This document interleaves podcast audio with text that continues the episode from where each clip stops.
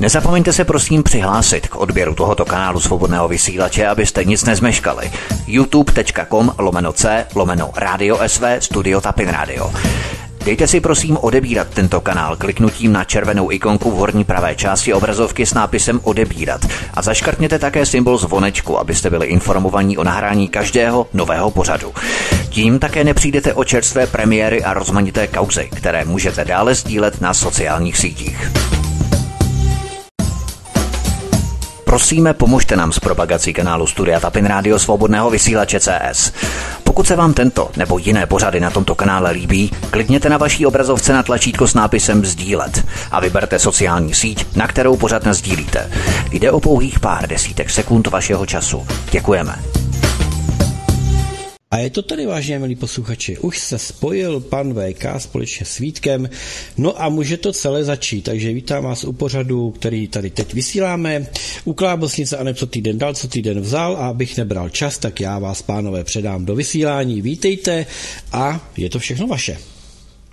Ahoj Petře, zdravím tě, zdravím všechny naše posluchače, pravidelné i nepravidelné. V tradičně v pátek večer vás zdravíme od mikrofonu na zdraví Vítek a samozřejmě i s panem VK, šéf redaktorem alternativního spravodajského portálu Aeronet.cz a zdravíme také všechny Brity, eh, kteří útokem berou všechny samoobsluhy, vykupují, protože úderem dnešní půlnoci Británie odchází z Evropské unie, takže eh, Británie za několik dní zemře hlady, žízní, utrpením, zimou, prostě vším, čím se zemří uzavřít dá, bude to jenom pustina, protože, jak všichni víme, tak bez Evropské unie není možné žít a někteří se tak i tváří dokonce. Tak, eh, takže vítám všechny a ahoj VK.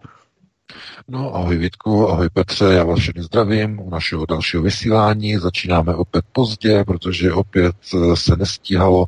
Já se omlouvám, no ale pojedeme přes přestávku uh, Turh, takže můžeme se do toho pustit. Dejte ty vlajky pryč. Nigel Farage nemohl dokončit svůj rozlučkový projev v Evropském parlamentu, protože šéfka plénamu odpojila mikrofon ve chvíli, kdy vytáhl vlaječku Velké Británie a začal europoslancům mávat na rozloučenou v lepších časech, kdy suverénní evropské státy se osvobodí od Evropské unie. Nigel Farage zopakoval, že Evropská unie je antidemokratický projekt, který řídí lidé, kteří se nezodpovídají nikomu z voličů. Všichni britští europoslanci poté z Europarlamentu odešli. Nikdo další se neodvážil vlaječky vytáhnout, nikdo další na protest proti zákazu vlajek neodešel, včetně velkohubých frakcí, které se nazývají vlasteneckými europoslanců. Ten projev Nigela Farage byl velmi emotivní, ovšem co nejvíce vadilo místo předsedkyni pléna nebyly ty protiudijní výroky, ale pitomé vlaječky v úvozovkách, které jí vydráždily až k nepříčetnosti. To bylo opravdu vidět, že jí skoro klepne do, eh, jo, tu irskou předsedkyni, která vedla to plénum, to zasedání Evropského parlamentu. Myslíš, VK, že Brusel přímo nenávidí národní identity, suverenity národů, rozmanitost Evropy, protože ten konec byl skutečně odporný a nechutný. To bylo něco neskutečného. My jsme to dokonce prezentovali a vy ostatně také na Aeronetu, i my jsme to dávali i na facebookovou stránku Svobodného vysílače, včetně překladu překladu českého, takže to bylo něco neskutečného, takže to v podstatě charakterizuje eh, Evropskou unii jako takovou. Jim prostě vadili úplně k nepříčetnosti vlaječky. No, bohužel je to přesně tak. A e, to video, já jsem k němu udělal titulky, e, některé servery to video převzali, ani neměli tu e, úctu aspoň dát odkaz na zdroj toho videa. Eh, mi to někdy připadá jako, že prostě nějaká taková ta úcta, respekt je úplně někde už úplně mimo. A to je klasika VK, to se prý na alternativě dělá, že když někdo uh, převezme ně, něčí video, tak prý v alternativě se to může, protože se tím šíří vlastenectví a tak dále, to se vždycky ne, ne, ne, ne, ne, ne, to jsme si, ne, to jsme si Vítku nerozuměli, to nej, uh, my jsme rádi, když lidé připírají ale bez zdroje, ne? Rozuměli, bez ale, zdroje. ale kdyby tam dali odkaz, jako jo, že odkaz, ano. Eh, zdroj eh, je tam a tam, jako já to vždycky dělám, nebo minimálně všichni by to tak měli dělat a tady jde spíš o jednu věc, jako že tam nebylo převzaný, nebylo převzaté jenom video, ale dokonce i článek. Eh, vytrhané věty a vložené do článku převzala to Infovojna, ten článek, ten je od nás. A oni to jako převzali od jiného serveru českého, který se také neobtěžoval dát zdroje. To je takové zvláštní, jako Ano, já když dělám ty titulky, tak e, nad tím strávím třeba dvě, tři hodiny, protože chci, aby to bylo kvalitní to časování těch titulků, tak trvá to nějakou dobu. Nic za to nechceme, ale to je ta slušnost, ta prostě dá ten odkaz, že ano, ten článek je tady, tak na to klikněte. My za to nic nemáme, jako jo, ale je to ta slušnost. Jo. Znamená, když třeba e, my převedeme nějaké video, tak dáme do článku, do textu dáme číselný odkaz do věty, nebo nakonec dáme zdroj a teď kdo, jo, kdo je zdrojem videa. Protože třeba i pan Luboš Blaha, tak také jsme tam dali zdroj jako na jeho Facebook a on také e, asi nepotřebuje, aby někdo zdrojoval jeho Facebooky, ale prostě je to taková ta slušnost, aby to tam zkrátka bylo. Ale o to vůbec nejde. To video je zásadní a klíčové hlavně v tom, že ukazuje onen skutečný pravý naturel Evropské unie. Teď v této chvíli, respektive buďme přesnější, po loňských europarlamentních volbách. Já jsem o tom hovořil přesně před rokem v této době, uh, leden, únor, březen, to znamená před těmi volbami, které potom byly v květnu, jak jsem o tom hovořil. Měli jsme takovou exaltovanou diskuzi na dálku, mediální, takovou přestřelku z SPD. Eh, to si pamatujete, to bylo před rokem, kde já jsem říkal, že kdokoliv na alternativě je tak naivní a říká, že chce jít do Evropského parlamentu měnit Evropskou unii zevnitř, eh, že se zblázně. Jo, to je, protože Evropská unie je nereformovatelná. Tady já myslím, že to vidíte. To video je důležité v tom, že ukazuje, že Evropská unie je nejenom zevnitř nereformovatelná, ale eh, to, co předvádí její představitelé, nominovaní, kooptovaní, usazení do čel eh, jednotlivých plenárních zasedání, znamená předáci. Ona, tato paní, paní McGuinness z Irska, která tam vlastně okřikla Nigela Farage kvůli těm léčkám, tak to je místo předsedkyně Evropského parlamentu. To je vysoká figura, to je velká ryba. Takže to je přímo postoj Evropského parlamentu, dejte ty vlajky pryč.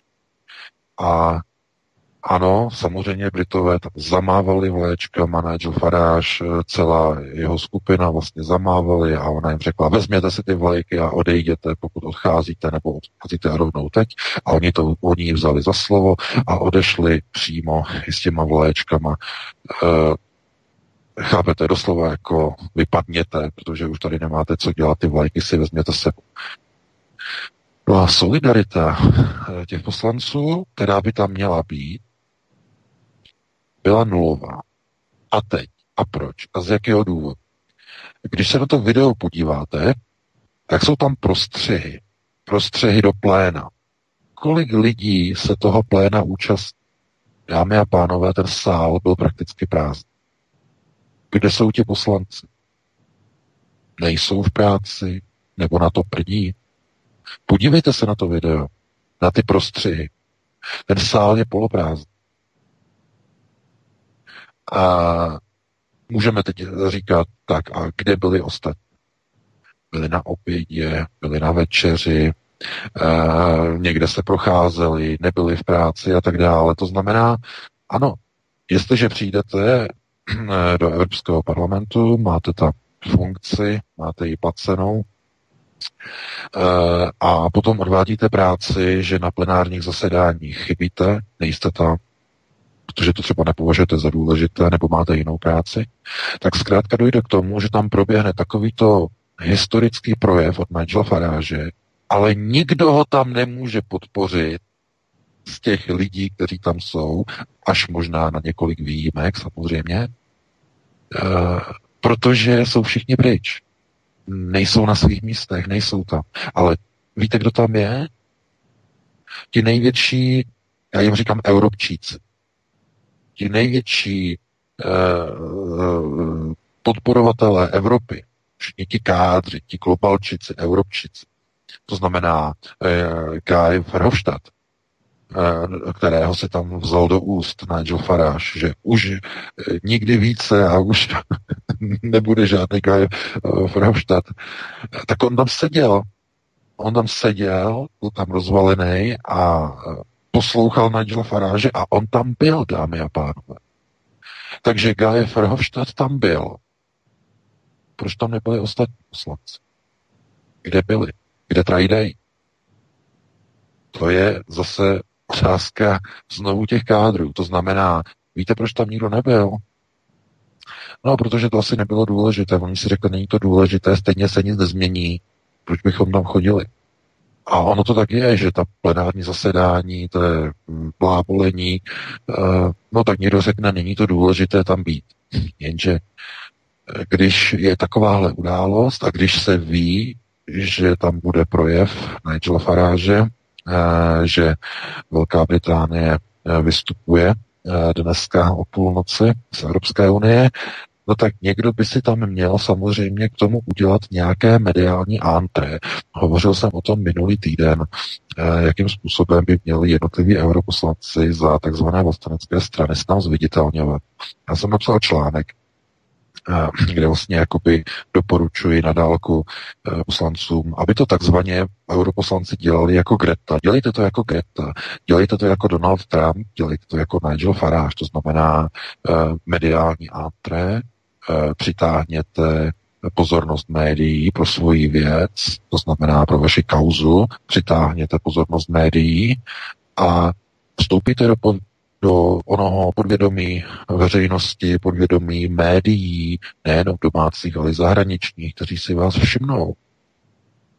Jaká persona tam bude po odchodu Nigel Farage, která převezme jeho prapor? Kolik tam znáte takových poslanců, kteří budou schopni bojovat proti Evropské unii takovým způsobem jako on? Máte tam nějaké takové jméno? Takového rétora? Já se obávám, že ne. Takže je hotovo.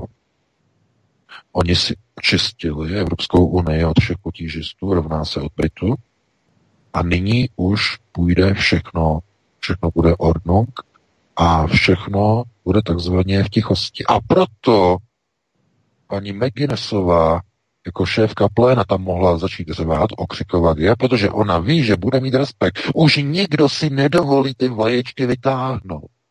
Nikdo. Vůbec nikdo. To znamená, co dělají ti poslanci, kde jsou, kde lauzírují, když tam nejsou. Dobře, tak jsou někde pryč, ale až tam budou, tak se podívejte, jestli mají vlaječky. No a nás to samozřejmě zajímalo v eh, redakci, tak eh, jsme se dívali a vy se můžete dokonce podívat. Jedna věc je skvělá. Evropská unie totiž všechno plenární zasedání natáčí na kamery. Normálně natáčí. Většina času je sice pravda, že ty kamery zabírají toho řečníka v řečništi, ale pravidelně v půlminutových intervalech kamera dělá prostřihy do pléna, to znamená do toho sálu. Tam, když jsme se podívali toho 29. nikdo tam vlaječky neměl. Ani na jednom stolku. Ani jedna vlaječka. Tam máte důkaz. Podívejte se na to. Nikde ani jeden z poslanců. Je jich tam 780 těch poslanců v tom plénu, teď když tak opravte přes sedm stovek a nikde ani jedna jediná vlajka. No logicky, kdyby se objevila, začal by řev. Šéfka by začala křičet, zastavila by jednání a křičela, řovala by tak dlouho a nechala by uh, ukončit jednání a byly by tam sankce a pozastavení platu uh, europoslaneckého a disciplinární řízení s takovým europoslancem a tak dále a tak dále. Nikdo si to nelajzne. To znamená, nikdo tam nejede onu protestní notu. Dobře. Takže když to nejde v tom uh, plénu, tak proč to neděláte jako Greta Thunberg? To je taková cvičená pička, uh, která se stala nástrojem globalistů. Oni ji vždycky někam pošlou, aby prosazovala jejich takzvanou klimatickou agendu. Ale jedno se tý holce musí nechat. Ona není líná hnout zadkem, narazit si na hlavu kulicha, narazit si na sebe uňatou bundu svetr šálu, popadnout, drapnout ten sprostej transparent a jít si dřepnout před švédský parlament v mrazu minus 14 stupňů Celsia. A tam sedí 6 hodin. Já říkám klobouk dolů. To, já bych, to já bych nevydržel v takovém mrazu. A samozřejmě, že Švédové jsou na tady ty mrazy jako zvyklí, to jako to něco jiného, jo, to nás zase porovnávat nějak. Ale e, prostě tohleto, kdyby kdybychom měli očekávat od nějakých poslanců, že by začali stávkovat za svá práva, to znamená uh, Fridays for Flags, pátky za vlajky, nebo pro vlajky, tak by okamžitě měli mediální podporu.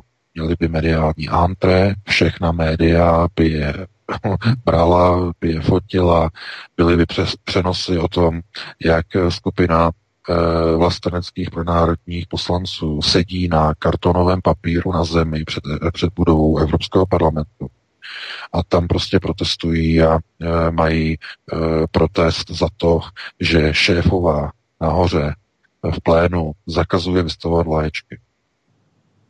Taková, takové obrovské mediální antre, jaké by to bylo. A poslanci se k tomu nemají. Protože nemají tu kuráž, jako kde to tam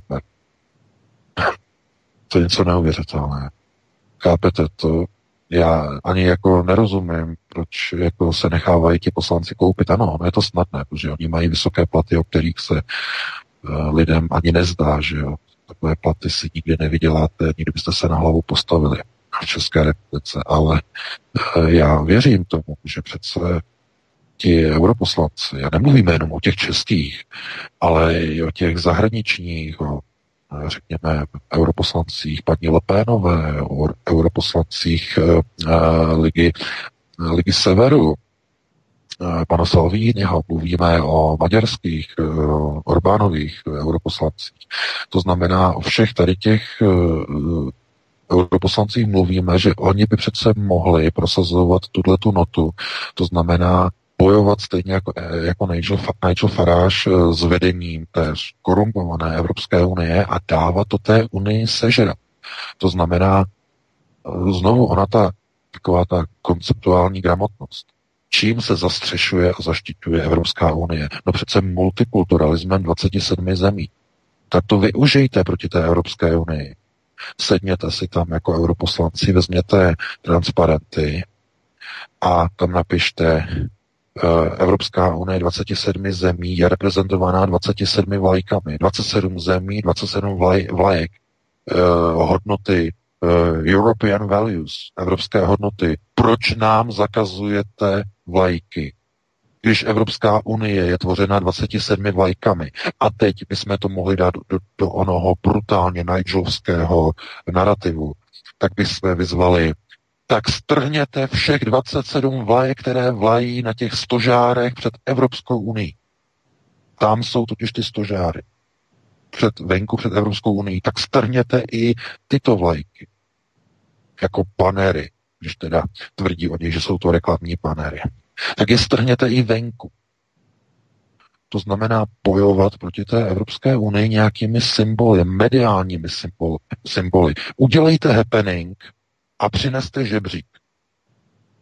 Přizvěte média, novináře. To znamená takový ten sluníčkový happening. Přineste žebřík, postavte ho k nějaké té tyči, vylezte nahoru a začněte strhávat vlajky a začněte u toho křičet, děláme to jako oni, děláme to jako oni, strháváme vlajky, jsou to reklamní banery. A bude z toho skandal. Začne se o tom hovořit. To znamená, je to performance jako příklad mě napadá performance. Tak to udělejte. Bude se o tom hovořit tý, týden, 14 dní. Já přece nemůžu poslancům radit, jak se dělá mediální antre, jak se přitahuje politický zájem. Proč tam dřebíte jako tvrdá i, pokud tam vůbec dřepíte, pokud tam není prázdné místo, jako ukazují kamery z toho zasedání, že jste úplně někde pryč někde v bufetu. S takovým materiálem se nedá dělat, nedá pracovat. Jako vám to řeknu upřímně. Jo? Nemůžeme podporovat takové poslance, prostě, kteří se dívají na to, jak jim zakazují vlajky. Ano, oni vám je můžou zakázat, ale musíte proti tomu protestovat, musí se o tom psát, musí být nějaké happeningy, musí být nějaké demonstrace, to znamená, musí se o tom vědět, že proti tomu něco děláte, protože jinak to takzvaně vyhnie, eh, vyšumí to, no a eh, začnou zakazovat i další věci, začnou se zakazovat hymny, písničky. To znamená, bude povolená už jenom jedna hymna. Už bude jenom ta óda na radost, evropská hymna. To je právě ta hymna, kterou kritizoval Nigel Farage v tom svém své projevu, už žádné další hymny a že jeho rodiče nehlasovali pro hymny a prezidenty a společné politiky, ale hlasovali pro společný obchod.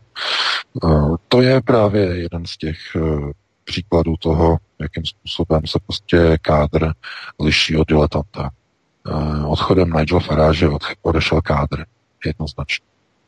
A nahradit ho eh, bude velmi složité, komplikované, protože taková persona tam zkrátka v Evropském parlamentu není. A není tam ani od uh, paní Lepénové, ani od Matea Salviniho, ani od Tomia Okamury, ani od uh, Viktora Orbána. Nejsou tam prostě ti kádři, kteří by dokázali tu štafetu převzít celé jednoznačně. To je, myslím si, dané. A znovu se potvrzuje ono Pěchinovské, že nejsou kádry. Bohužel já už fakt nevím, jak to víc opakovat, že opravdu ty kádry nejsou a ty eh, kádry, které jsou, tak odchází. Nebo mají takzvaně hotovo, končí, dosáhli svého. Tohle je spíš otázkou toho, že eh, takovým způsobem, jakým eh, se vyvíjí společnost v každém státě, v každé zemi, tak se mění i taková ta nálada ve společnosti, takový ten étos, který prostupuje. A v dnešní době se dá říct, že eh, Evropská unie pro mnoho lidí z pohledu jakéhosi laického názoru je stejně tak nezbytná jako já nevím, jakákoliv nějaká jiná organizace, která vám zajišťuje eh, vaše normální žití. To znamená, jako kdybyste nemohli nahradit, já nevím, dodávku plynu nebo dodávku elektřiny, tak nedokážete nahradit eh, Evropskou unii. A někdo řekne, že to je těžce definované, ale ono to není těžce definované. Stačí, když jdete na nákup. To, co tam nakupujete, to je Evropská unie. To je její výsledek, produkt, ten trh otevřený, volný. Jsou to slavové akce, ale také i zároveň dvojí kvalita potravin. To je také Evropská unie. A lidé to chtějí. Nebo většina lidí, ne všichni samozřejmě, ale většina lidí to tak chce. To znamená, že proces, který teď bude probíhat ve Velké Británii, bude také rozštěpený, jako by byl rozštěpený v jakékoliv jiné zemi. Tam jenom lehce větší polovina chtěla vystoupit uh, z Brexit, nebo z, řekněme z Evropské unie v rámci Brexitu. No ale ta druhá polovina stále chce uh, být v Evropské unii. Tam budou mít obrovský problémy v budoucnu ve Velké Británii. Kdykoliv teď budou ve Velké Británii volby, tak se bude mluvit o jedné jediné věci. Návrat do Evropské unie. Já v jedné věci nesouhlasím s Nigelem Farážem v tom jeho jinak skvělé, uh, úžasné uh, projevu a poslu, že, uh, že už to není pod návratu, že point of no return. S tím já nesouhlasím protože to nezávisí, nezávisí na něm ani na Borisi Johnsonovi, ale na něčem úplně jiném. Kontrolní otázka, na čem to závisí? Odpověď na britském školství, které ovládají globalčiky. Za 15 let bude tolik lidí pro návrat do Evropské unie, že bude nové referendum a Velká Británie se opět znovu vrátí do Evropské unie, ale za úplně jiných podmínek. Dnešní politici slaví výhru, ale dnešní výhra eh, je postavená na tom, že ve Velké Británii je ještě o něco více než polovina těch lidí, kteří mají rozum a kteří ví, že Evropská unie je katastrofa pro národní zájem. Těsně většina, těsná většina. Kdyby to referendum se konalo o několik let později, to znamená ne v roce 2016, ale dnes, už by to neprošlo. Protože stejné procesy, které probíhají jak v České republice a všude v Evropě na úrovni školství probíhají v Velké Británii. To znamená ona indoktrinace k multikulturalismu a plivání na národní zájmy.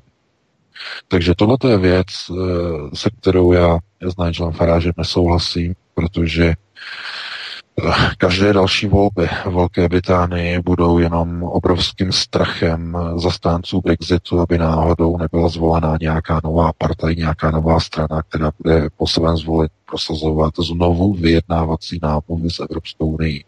To je, to je přímo, to se přímo nabízí, to je přímo dané. A když se to objeví, takové, taková situace, no ve chvíli, kdy začnou první ekonomické problémy Velké Británie, i kdyby byly jenom, jenom náznakové, i kdyby nebyly nějak vážné, jenom lehce E, náznakem. Okamžitě to bude využito k tomu, aby se řeklo, vidíte, musíme začít vyjednávat o návratu e, do Evropské unie. To znamená, to se stane vyjednávací a bojovou kartou ve všech dalších a příštích volbách ve Velké Británii. A je jedno, jestli to budou příští volby, nebo ty další volby, nebo přes příští volby a tak dále, tak dále. Je to pouze otázkou času, není to otázkou jestli, ale je to otázkou kdy. A v tomto ohledu e, je ta Eh, Evropská unie v podstatě eh, o krok napřed před všemi tady těmi eh, exitovými zeměmi, které chtějí odcházet. A ten krok napřed spočívá v tom, že globalisté si pojistili budoucnost Evropy na úrovni jednotlivých školství ve všech 27 zemích. Dneska, když uděláte průzkum na jakékoliv škole, zeptáte se, chcete zůstat v Evropské unii, volný pohyb lidí, Schengen a tak dále, anebo chcete uzavřít hranice.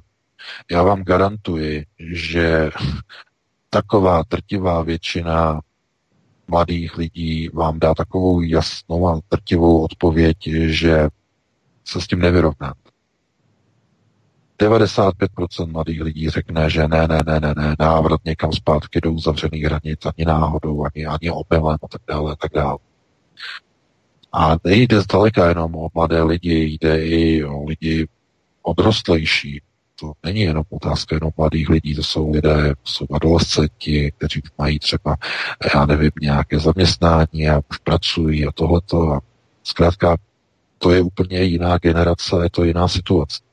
Takže uh, ano, Brexit prošel kvůli tomu, že nastala v roce 2016 v Británii stejná situace jako o dva roky později eh, v České republice při volbě prezidenta eh, republiky. Eh, vyhrál po druhé pan Miloš Zeman kvůli tomu, že ještě v té době lehká nadpoloviční většina voličů je z té staré školy. Bylo to těsné, ale ještě ta skupina je zkrátka naživu a ještě žije. Další volby, pravdu, o ty mám opravdu velké, velké obavy. V roce 2023 volby prezidenta, to opravdu si ani nechci představovat.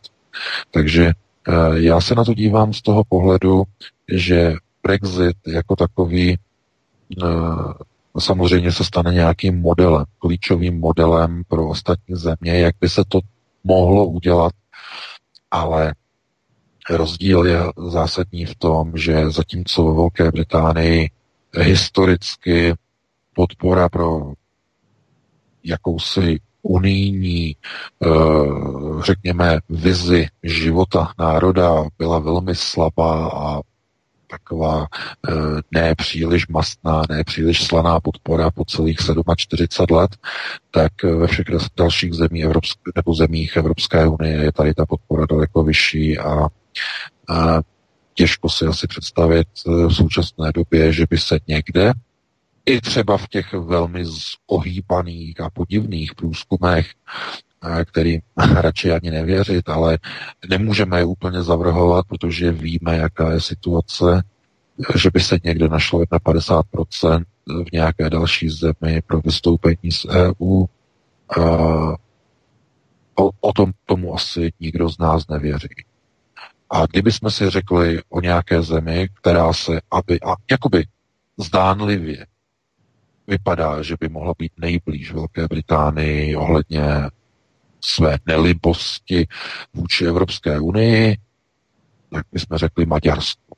Myslím si, že Maďarsko, my jsme řekli, že je tou zemí, které je jakoby nejvíc na nože s Evropskou unii.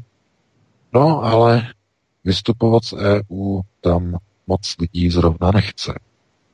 A to jsem se díval na ten průzkum, ten je starý sice už asi půl roku, ale e, tam to byl ten průzkum toho Eurostatu.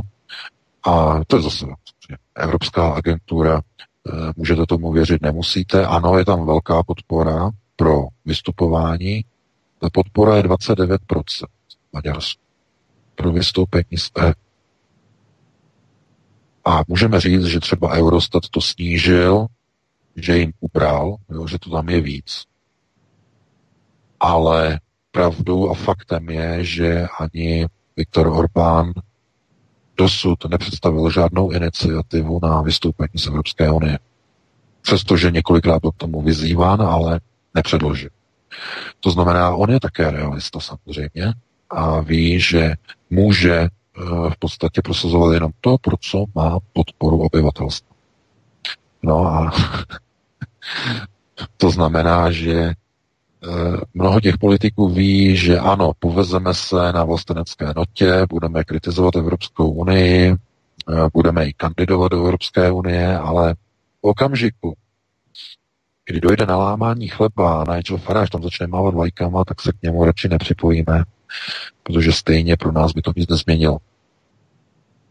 A takhle, řekněme, trochu cynicky se na to asi dívá mnoho europoslanců. Právě z tohoto pohledu. No ale potom je otázka, uh, co tam teda potom ti europoslanci dělají. To znamená, dobře, uh, tak když se na to dívají cynicky, tak by měli tedy provádět nějaké kroky, které budou ukazovat alespoň na, de- na nedemokratičnost té instituce. Aspoň tam budou protestovat, aspoň budou mít nějaké happeningy, budou svolávat tiskové konference, budou přivolávat novináře, budou demonstrovat před vstupem, před vchodem do EU, budou tam demonstrovat za uh, povolení vlajek, aby se mohly znovu vlaječky stavět na stolky a tak dále, tak dále. Ale není proto vůbec ani, ani ochota něco takového připravit. Protože ti poslanci tam zkrátka jsou a, a to jim stačí, že tam jsou. To znamená, to takové to olympijské, není důležité vyhrát, ale zúčastnit se. A úplně stejným heslem se mi zdá, že se řídí europoslanci a i mnozí ti, kteří tam jdou takzvaně za ty vlastenecké strany a za ty partaje. Vy sami se musíte zeptat těch poslanců, kam chodí během zasedání pléna Evropské unie, když se tam jedná o Brexitu, když se tam jedná o proslovech Nigel Farage, když jsou prázdné lavice těch poslanců, kde zrovna se momentálně nachází. E, to je na jinou diskuzi, to tady nebudeme rozebírat. Každopádně, když se podíváte na ty záznamy Evropské unie, na ty videonahrávky těch plenárních zasedání, tak jednomu člověku je opravdu špatně. Protože tam není vůbec žádná reprezentace. Reprezentace jednotlivých národů, států, nic. A největší chucpe je to, že ti, kteří by to mohli nejvíce flákat a bojkotovat, ne bojkotovat, ale flákat to a nechodit tam, protože to kontrolují. Celý ten evropský cirkus mají pod palcem. Jsou to ti kádři, v úvozovkách ti evropští, kteří takzvaně to vedou, tak oni tam sedí. Oni, kteří by nemuseli, tam sedí. Pan Verhofstadt, Ursula von der Leyen, šéfka Evropské komise, místo předsedkyně pléna, sedí tam, prostě jsou tam, jsou tam přítomní, nedovolí si tam nebýt. A to je potom jako potom takové jako uh, pocitově tlumočené takovým způsobem, že vy si na něco stěžujete, ale ti vaši poslanci tam vůbec ani na tom zasedání nejsou, jsou někde úplně ve psích. Chápete? A co chcete měnit? S takovým materiálem, s takovými poslanci. Chápete? Nejhorší je naivita, protože ta naivita, ta odhaluje neschopnost samozřejmě. A neschopný politik nebo naivní politik je samozřejmě tragédie, ale ještě daleko horší je naivní volič. To je, to je tragédie, protože ten se potom stává architektem procesu řízení, i když nevědomně.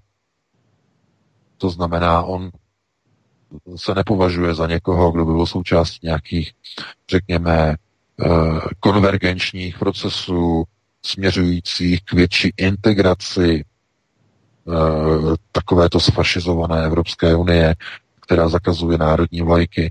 Ale ano, pokud volíte někoho, kdo, koho potom nevidíte ani v tom plénu, on tam nesedí, anebo tam sedí, ale třeba jeho kolega tam nesedí, anebo jiní poslanci tam nesedí, kteří tam měli sedět, chápete, tak uh, to potom vypadá jako, že někam prostě přijdete, jste členy něčeho, nějaké organizace, ale nemá to žádný vliv a dopad na procesy řízení, protože oni si to tam prosadí sami, oni si to prosadí bez vás, oni si to prodiskutují bez vás, protože tam nejste ani nevíte, o čem se diskutuje, a natočí si to na video. A kdyby náhodou někdo moc takzvaně piskoval, tak oni mu pustí to natočený video a řeknou mu, vy tady něco kritizujete, ale když se to tady projednávalo během plenárního zasedání, pane europoslanče, tak se podívejte, podívejte se tady do toho svolávacího pořádku. Vy jste tady vůbec nebyl. Jste byl někde pryč. No a to je potom těžké jako, jako argumentovat. E, možná se zaregistroval, jak pan Michálek kritizoval, myslím, to bylo včera, Andreje Babiše, e, že nechodí do práce, to znamená, že není v poslanecké sněmovně a tak dále. No jo, jenže Andrej Babiš je předseda vlády. On má jednání. Znamená, když není ve sněmovně, tak má jednání eh, tady na odborech, eh, má jednání s odborem, má jednání eh, ve státní podniku, jede tamhle, má mezinárodní setkání, má sympózium, je na návštěvě tam v tom podniku, nebo u ministrně zahraničí, nebo má někde přijímá, někde se setkává s nějakými velvyslanci, nebo někde prostě mají setkání, takže má tady nabitý program, tady má nabitý program to je, chápete, znovu, to je taková ta komedie, kdy prostě někdo uh, kritizuje něco, čemu nerozumí. A takových poslanců je tam taky hodně. Ale problém je někde úplně jinde, že ten, kdo je figurou, kdo je vybranou figurou, no tak ten má nějaké úlohy. No, tak ten, když tam není, tak má někde nějakou úlohu a uh, jeho kalendář je uh, dokonce veřejný, to znamená, co má za setkání, za sjednávání schůzek, tak to je všechno veřejné.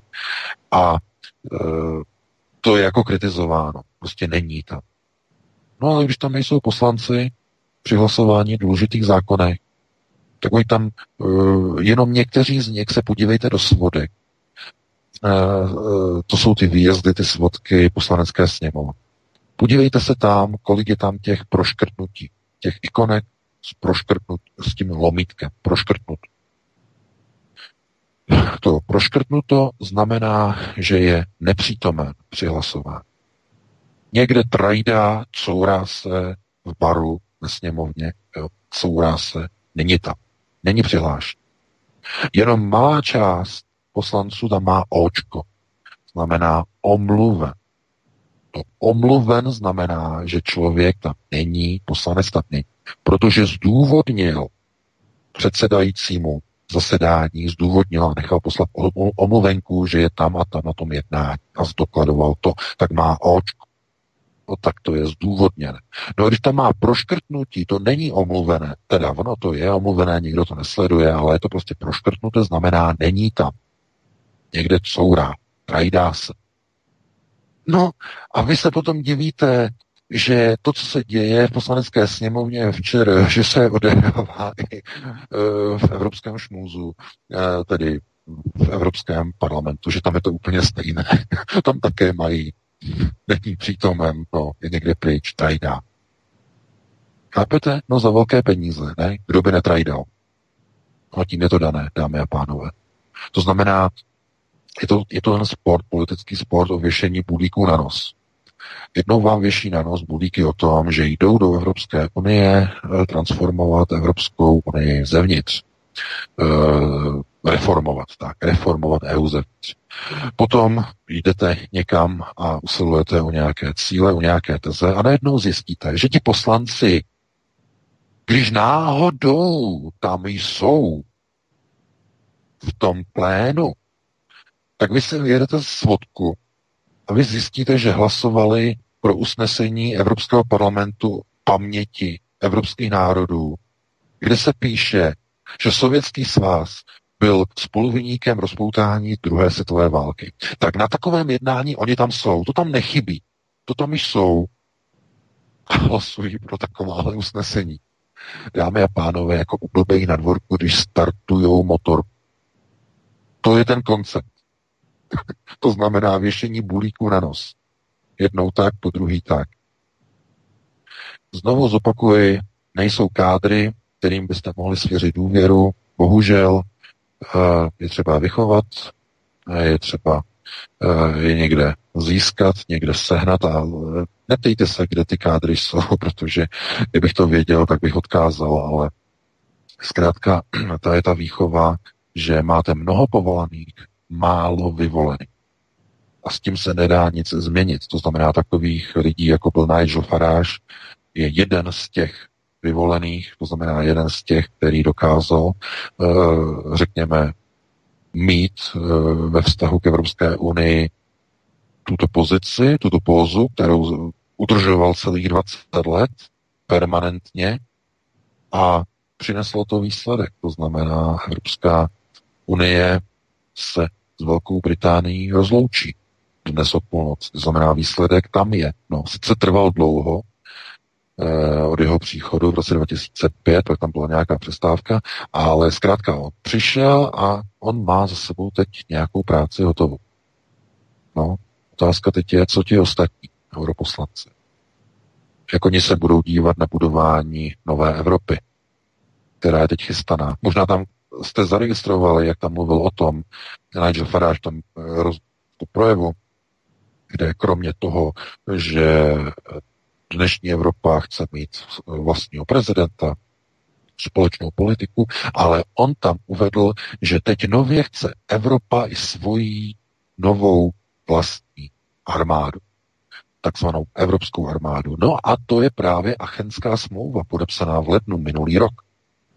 To je Achen. A reforma Evropské unie podle Achenské smlouvy právě předpokládá, že bezpečnost za Evropu v nové Evropě, tedy pracovní název, Nová Evropa, Oni tomu nechtějí říkat federalizovaná Evropa, protože Evropská ústava neprošla v roce 2005, to víte, eh, tak tomu říkají Nová Evropa. Tak v této nové Evropě by bezpečnost měl garantovat nový útvar, ozbrojený útvar Evropské armády. To je to, o co usiluje Ursula von der Leyen předtím, než nastoupila do funkce šéfky Evropské komise, tak jistě víte, že byla ministriní obrany tady Německa a její původní povolání je ginekoložka. To je takové další chucpe. Jo, když prostě někdo, kdo není uspůsoben a není kádr řízení něčeho, je dosazen do řízení, aby byl neschopný, aby byl závislý a odkázaný na své poradce. Aby se stal marionetou. Protože jestliže nasadíte do řízení systému člověka, který vůbec ničemu nerozumí, tak to znamená, že k tomu, aby dokázal takový systém řídit, potřebuje k tomu poradce. Co to znamená? No, že ve skutečném důsledku celý ten systém řízení neřídí tato figura, ale jenom skupina těch filutů, poradců v pozadí, kteří nejsou vidět.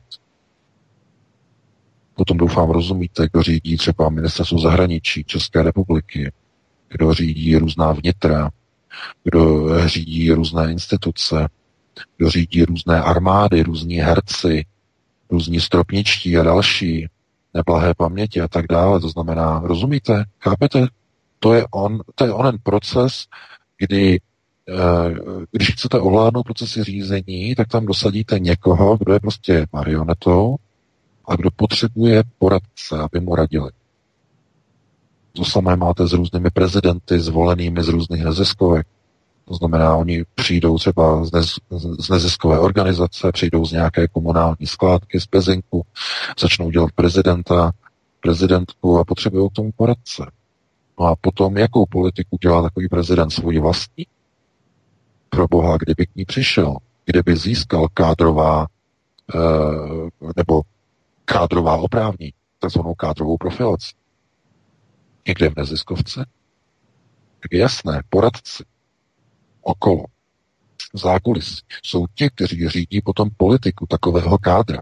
To jsou základní e, znalosti oné takzvané konceptuální gramotnosti. Každý volič by měl tyto e, znalosti nebo tuto konceptuální gramotnost by měl ovládat.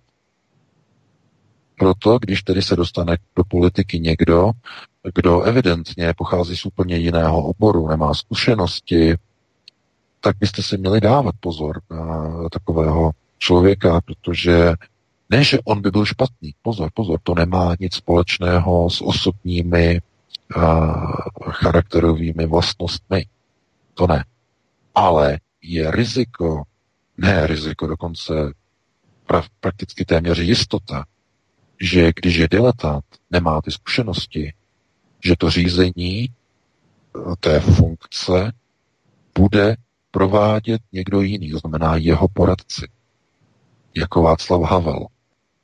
Kde on vzal kádrové ukotvení pro výkon funkce prezidenta republiky v prosinci 89?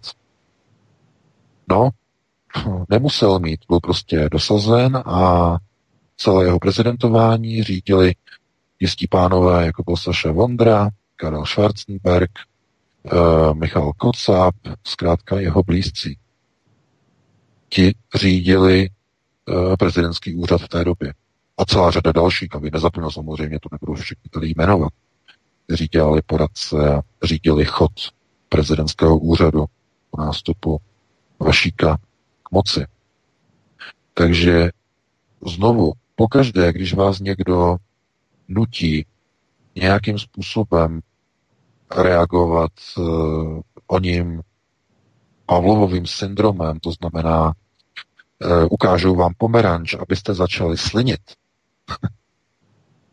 tak je to právě ten systém toho řízení, kdy oni očekávají nějakou vaši reakci, která je žádoucí a nabídnou vám řešení na takovou pozici. To znamená, jako na Slovensku, po té vraždě Jána Kuciaka před dvěma lety, tak to bylo přesně takto konceptuálně připravené. To znamená, společnost začne reagovat a bude chtít nějakou změnu. Všichni politici, bude se říkat médií, všichni politici jsou skorumpovaní. Reakce společnosti bude tedy logická, chceme nějakou jinou reprezentaci, která nepochází z politiky. Nechceme politiky. No a přesně tohle se teď vlastně odhrává na Slovensku. Už uh, vlastně dva roky. Nejprve zvolili prezidentskou, která není političkou, to znamená, pochází uh, z neziskové organizace. Uh, I vlastně předchůdce Andrej Kiska také z neziskovky, Dobrý Aniel, takže to jako by bylo jako by jenom pokračování. Jenže pozor, Andrej Kiska sice spolu založil to neziskovku, ale to nebylo hlavní jádro jeho činnosti. On měl ty nebankovní společnosti, to půjčování peněz a tak dále. To, bylo, to byla jeho hlavní činnost. Jo? Tohle to bylo jakoby bokem. Ale pozor, ne v případě paní Čaputové. Pro ní to byl, byl hlavní job. To znamená práce pro neziskovku, pro ní byla tím hlavním nástrojem. A tohle to se jako teď má nějakým způsobem znovu jako kopírovat. Teď budou myslím na Slovensku volby parlamentní, no a oni chtějí dostat Andreje Kisku do pozice premiér. To znamená, aby neziskový sektor měl pod kontrolou jak úřad prezidenta, tak i premiérský úřad. A tohle je všechno jenom důsledek jedné jediné události. Že zastřelili jednoho novináře a jeho snoubenku. Kdo by to řekl, že?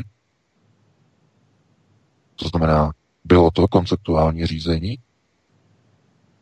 No, vidíte, a na tady to, když se dneska začnete ptát, tak se na vás začnou dívat jako e, na nějakého neznaboha, ale mnoho lidí o tom hovoří. Oni říkají, že od té chvíle vlastně začíná jít Slovensko úplně jiným směrem.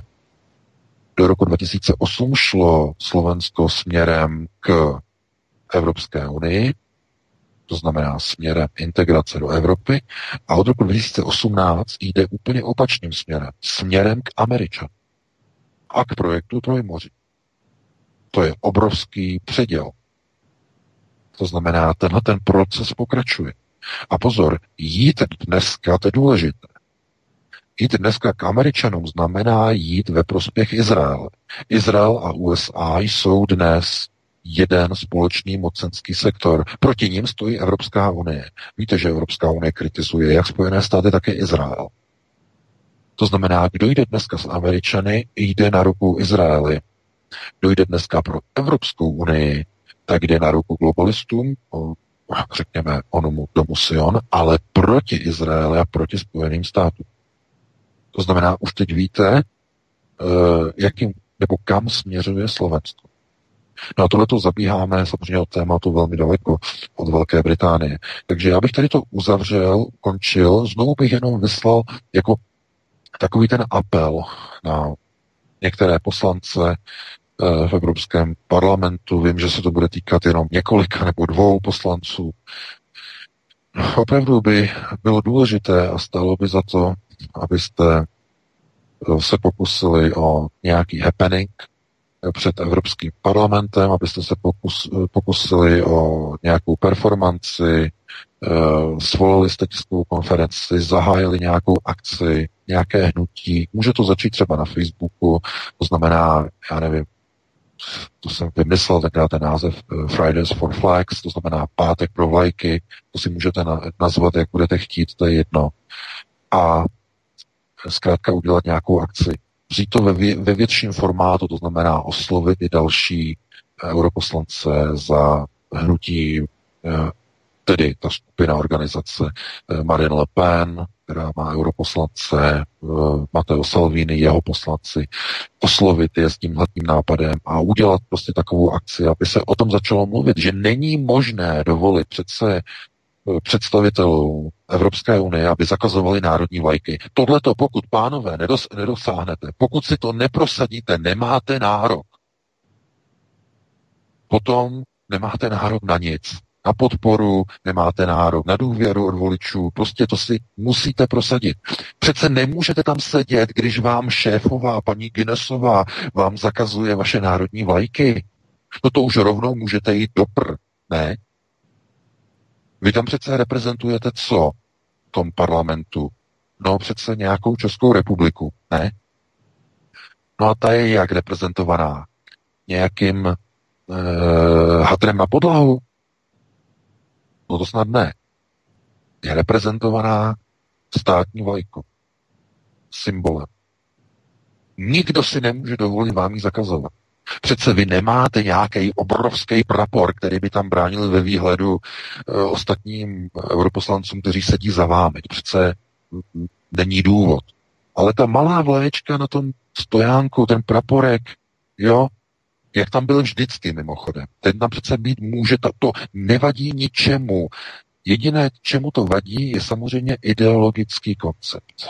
Ano, ideologický koncept jednotné Evropy který vidí v národních symbolech, jako jsou státní znaky a zejména vlajky, ohrožení projektu Nové Evropy.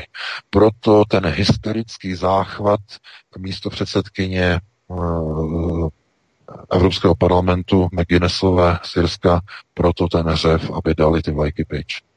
To znamená, tohleto eh, je jakási výzva europoslancům, aby takzvaně šli do sebe, aby si uvědomili, že nemůžou tolerovat zákazy vlajek. Musí učinit nějaký krok, musí připravit nějakou akci a musí se k tomu postavit člen. Takhle bych to ukončil, dal bych tě slovo Vítku, mluvili jsme o tom strašně dlouho, e, no, skoro hodinu, takže ti předám slovo a pustíme se do dalšího tématu. No, Veka, máme ještě dvě témata. Eh, českou, respektive americkou základnu v Mošnově a pak tady máme ještě koronavirus, tak doufejme, že to aspoň během těch 30 minut zvládneme. Pojďme na eh, první téma, pojďme na koronavirus. Čínská lékařka v biohazard obleku přímo z centra nákazy ve Wuhanu práskla skutečná čísla. Nakažených je už skoro 100 tisíc a nikoli 1400. Varuje starší lidi a obyvatele, že koronavirus má ratio nakažlivosti 14 k 1 a lidé nesmí opustit domovy a vydat se na novoroční svátky za svými rodinami. Stopy původu po zmutované variaci koronaviru vedou k americké vládě, která si izolovaný kmen koronaviru nechala v roce 2003 patentovat a soukromá britská laboratoř má dokonce patent na kmen koronaviru pro léčbu infekční bronchitidy.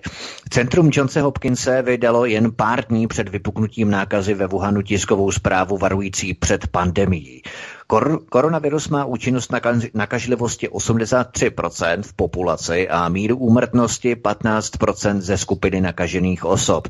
Výbušné parametry odhalila první odborná vědecká studie lékařů a virologů publikovaná na uznávaném vědeckém serveru. Primární inkubační doba je podle nových údajů jen 3 až 6 dnů, ale do plného rozvinutí příznaků a nemoci uplynou až dva týdny Nemoc má identické projevy jako chřipka a rozdíl v nemoci poznají lékaři s běžným vybavením až v poslední fázi, kdy osobě selže organismus a zhroutí se na ulici. Každý 50. nakažený člověk vůbec nevykazuje příznaky zvýšené teploty a snadno tak proklouzne kontrolami na letištích a nádražích. VK, jaká je situace nyní s koronavirem a hlavně zjistilo se už něco o firmě, která si nechala patentovat kmen toho koronaviru před několika lety, protože to je právě ta zásadní informace, která by nás měla zajímat. No jistě samozřejmě, tady jde hlavně o to, že uh, jsme dostali nějakou informaci, že zase chtějí tady tu informaci reportéři pořadu Newsroom na české televizi nějakým způsobem jako devalvovat nebo vyvracet, že je to prostě nějaká, prostě nějaký hoax, nebo tady to, já fakt nevím, já to nesleduju, prostě tak, když tak nám potom dejte odkaz, někde nějaké video, nebo co to je, ale e, to samozřejmě není žádný hoax, to jsou normálně informace, které přicházejí přímo z Číny a z čínského internetu. Já bych chtěl upozornit českou televizi, že oni e, v tom svém šmůzu, e, když tam fungují, tak oni jsou, oni žijou v jakési uzavřené ulitě, informační ulitě. Oni pouze berou do úvahy to, co vypustí ČTK, co vypustí Reuters a tím to hasne. Kdyby si zašli na čínský internet, kdyby zdrojovali z čínského internetu, tak by zjistili, jaká je situace v Číně. Proč myslíte, že ve Wuhanu začala armáda stavět úplně novou nemocnici, která byla hotová, myslím, za sedm dnů ji měli hotovou. Uh, úplně nová, na tisíc lůžek, protože místní nemocnice, jejichž kapacita je 75 tisíc lůžek, jsou přeplněné. Dámy a pánové, budeme jako u blbých. Tím asi tak může být 75 tisíc lůžek přeplněn. Ve městě, které má 11 milionů obyvatel, ve městě, kde v nemocnicích je 75 tisíc lůžek. Kým asi tak může být, uh, můžou být tyto nemocnice přeplněny? Že musí stavět okamžitě ještě nový, uh, nový narychlo u řeky uh, na dalších tisíc lůžek. To snad každému jasné, ne? Nebo jsme jako u blbejch, jsme jako u kreténů, že musíme redaktorům ČT vysvětlovat, co je to logické uvažování? Já opravdu nenacházím slov, kde se ta tupost bere v těchto redaktorech. Tupost. To byste do nich mohli bušit a tříska z nich nevyletí, jak jsou tupí. Takže, co je důležité? Když dneska, a oni se pořád diví, že prostě jako klesá důvěra v mainstreamová média, že lidé jakože ztrácí důvěru. No ano, samozřejmě, no, protože když přinášíte takovéhle eh, žvásty o tom, že a věříte oficiálním čínským zdrojům, že tam je jenom nějakých 1800 eh, nebo 1900 nakažených, tak eh, potom eh, o čem se tady vůbec vlastně máme bavit? Je jasné, že Čína neuvádí oficiální čísla. To je naprosto zjevné pro Boha. Nebo si myslíte, opravdu, znovu, logika, tohle to je logika, jo, logika.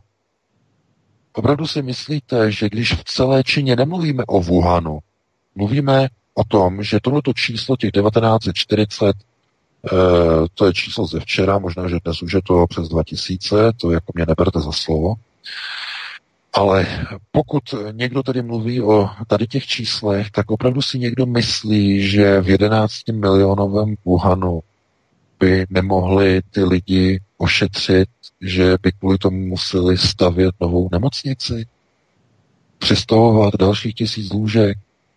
Opravdu si to někdo myslí? Já nevím, jestli opravdu jsme tady jako u blbejch, eh, kde prostě eh, všichni novináři najednou ztratili základní eh, principy logiky a logického uvažování. Ale je to naprosto dané. A uniklá nahrávka čínské lékařky, doktorky Jinhui, která uvedla, že podle jejich informací, ona jako lékařka to musí vědět, je v celé Číně 90 tisíc a je to týden staré video, takže bude, teď je to číslo daleko vyšší bude. 90 tisíc v celé Číně je nakaženo. 90 tisíc. A to odpovídá. To je potom logické, že ve Wuhanu, které je uh, pod lockdownem, teda je uzavřené, no, karanténě, no úplně uh, uzavřený ze všech stran, tak je jasné, že tam nejsou lůžka a že musí armáda na břehu řeky stavět další facility nebo zařízení uh, pro dalších tisíc lůžek, protože se nedostává na ty nemocné jenom ve Wuhanu, zdůraznuju, jenom tam. Nemluvíme vůbec o dalších městech, kam se to rozneslo, ta nákaza. Takže e, tohleto je znovu, znovu se ukazuje, tohle je nádherný příklad toho, kdy vidíte, jak e, veřejnoprávní média neplní svoji hlavní funkci, jak je strašně důležité udělat reformu veřejnoprávních médií v České republice. Opravdu. E, Však jsme o tom hovořili několikrát, já jsem o tom také mluvil s několika politiky a oni říkají, že proto není v současné době politická vůle hlavně ze strany Babišova hnutí ano. Že tam je, tam je ta hlavní blokáda, tam to je hlavní blokační mechanismus, že oni nechtějí. A my jsme několikrát říkali, a to jsou vlastně ty, ty naše články, a možná, že i ty víš, Vítku, e, že jsou tam majetkové struktury některých, řekněme, členů hnutí ano, propojené majetkově na různé e, firmy, soukromé firmy, které právě spolupracují na výrobě pořadů s českou televizí. Je tam majetkové propojení. A z tohoto důvodu někteří tito členové hnutí ANO nikdy nepřipustí ohrožení veřejnoprávního statusu české televize. Jo? A to by bylo asi na jinou diskuzi, na jiný článek. Je to strašně moc, já nemám čas probírat všechno tady ta témata. Ale eh, zkrátka, tohle je jeden příklad toho, že když je kritická situace, tak se zdá, jako by logika šla stranu. Znovu, mně připadá, že někdo se myslí, že prostě Wuhan je nějaké provinční město, které, uh, já nevím, an, ano, oni jako Číňani mu říkají, že prostě to je průmyslové město, které zase není nějak moc velké. No ano, ale po, prosím vás, na čínské poměry není velké. Znamená, v Číně všechno, co má méně jak jeden milion obyvatel, je vesnice, village. To je, takhle třeba se na to dívat. A 11 milionový Wuhan zkrátka eh, je dost velké město na to, eh, aby eh, představovalo obrovskou hrozbu, když tam tedy vypukla tato nákaza, na roznesení této nákazy do celé Číny a potom dál. Dnešní Čína je někde úplně jinde, než byla před deseti nebo patnácti lety. Všechna města, Číny jsou dnes propojená vysokorych, vysokorychlostními tratěmi. Uh, ta, tam nejezdí jako tak už vlastně v podstatě ani žádné jako, takové ty normální vlaky, co máte někde v České republice, prostě ty motoráčky. A já věřím, že tam někdy je, prostě ještě jezdí, ale tohle ta města jsou propojena jenom rychlovlaky, které jezdí 300-400 km za hodinu. To znamená, že ten člověk z toho jednoho města vyjede do práce, vyjede do toho Wuhanu, potom se odjede a v těch uzavřených vagónech se to všechno roznáší. To znamená, on je za hodinu, je v jiném městě, které je 200 km vzdáleno, je tam za hodinu, ten vlak jede takhle rychle. To znamená, eh, to je ten přenos toho, eh, toho viru, té nákazy. A eh, samozřejmě, že Čína a vedení Číny se snaží tahle čísla minimalizovat a bagatelizovat. A to z toho důvodu, že je naprosto zjevné, že eh, tahle ta nemoc vypukla prostě v prostoru a vypukla v místě, eh, kde jedna s velkou pravděpodobností selhaly eh, nějaké hygienické předpisy. Jo, je to velmi pravděpodobné. A je docela možné, že v tom je zapojená i nějaká chyba místní wuhanské samozprávy, to znamená soudruzy ze strany někde udělali chybu v něčem, v nějakém rozhodnutí, kdyby se to začalo vyšetřovat. No, Čína eh, má strašně obrovský ekonomicky rychlý rozvoj a eh, je známé v Číně, že bezpečnostní předpisy se někdy jako opravdu jako hází fakt jako za hlavu jo, v rámci splnění projektu a tak dále a tak dále. A některé ty záběry ukazují, že třeba hygiena při stravování je tam strašná v některých místech. Jo, a úřady, které by to měly kontrolovat, to nekontrolují samozřejmě z nějakých důvodů. Proč? No, samozřejmě korupce, e, protože jedno tak, druhý tak, všichni o tom vědí a Čína zkrátka nechce ukázat na to, že kdyby třeba byly lepší hygienické standardy, třeba ve stravování, že by k tomu rozšíření takové nákazy vůbec ani nedošlo. Eh, chápete, tohle to jsou souvislosti, kdy eh, Čína samozřejmě dělá maximum, co může, ale uzavření kompletně celého Wuhanu a výstavba emergency narychlo výstavba dalšího eh, lůžkového zařízení v počtu dalších tisíc eh, lůžek na břehu řeky eh, je jenom, jenom důkazem toho, jaká kritická situace je jenom v tom samotném Wuhanu, jenom tam, v tom samotném městě. Vůbec nemluvíme o celé Číně. A proto svědectví té lékařky je natolik klíčové, že ukazuje, že 90 Ona říkala 90 tisíc, už je to mnohem víc za týden, to, to si jednoznačně počítejte, že tolik lidí je nakažených a ona přesně říká, vlastně, že lidé by neměli vycházet, neměli by odjíždět na svátky, eh, že poměr nakažlivosti, to znamená, že jedna osoba může nakazit až dalších 14 lidí, eh, to znamená, to je vlastně ten, ten rámec té nakažlivosti velmi vysoký. A jako tam prostě tady předtím jenom varuje. No a co se děje v mainstreamových médiích v Evropě? Je v Evropě někde nějaká snaha dopátrat se reálných čísel? Jsou schopní novináři třeba na čínský internet dělat nějaký rozhovor s čínskými svědky z nemocnic? Jako bylo to video, eh, jak říkám, není čas. Já teď píšu, píšu ještě jeden článek, tak potom o víkendu, jestli bude čas, tak bych uh, dělal nějaký překlad. Ale uh, bylo video, kde, které staré asi tři dny a které ukazovalo uh, z jedné nemocnice z Wuhanu, jaká je tam situace.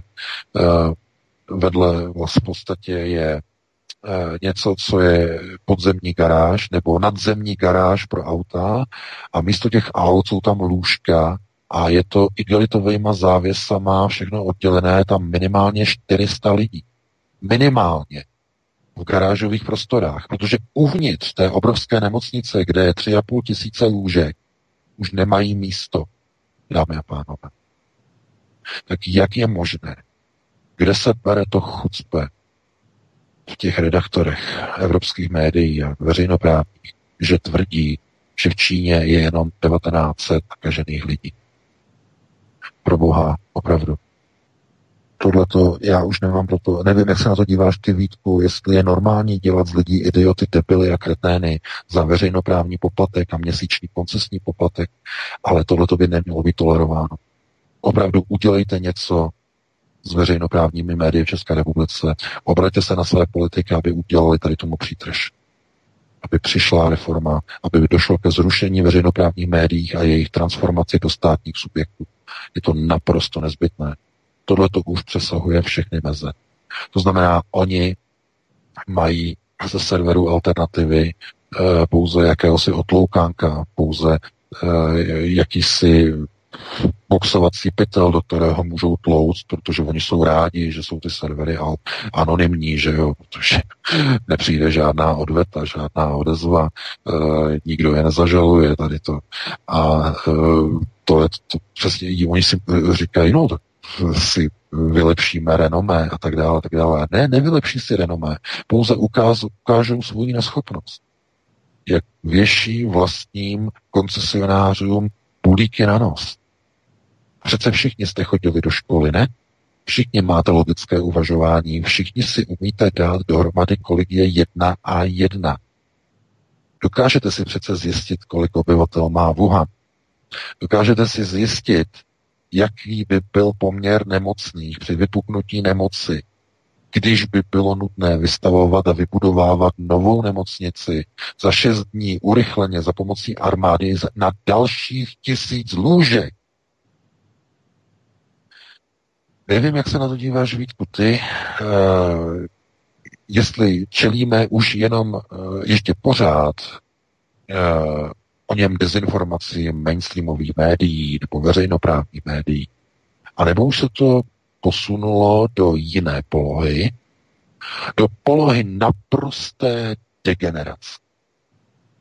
Jestli už jsou vši, i ti novináři tak zdegenerovaní, že už jim ani nepřichází podivné z onoho logického hlediska, že vyprávějí úplné nesmysly a že tlumočí nesmysly, které jsou nereálné.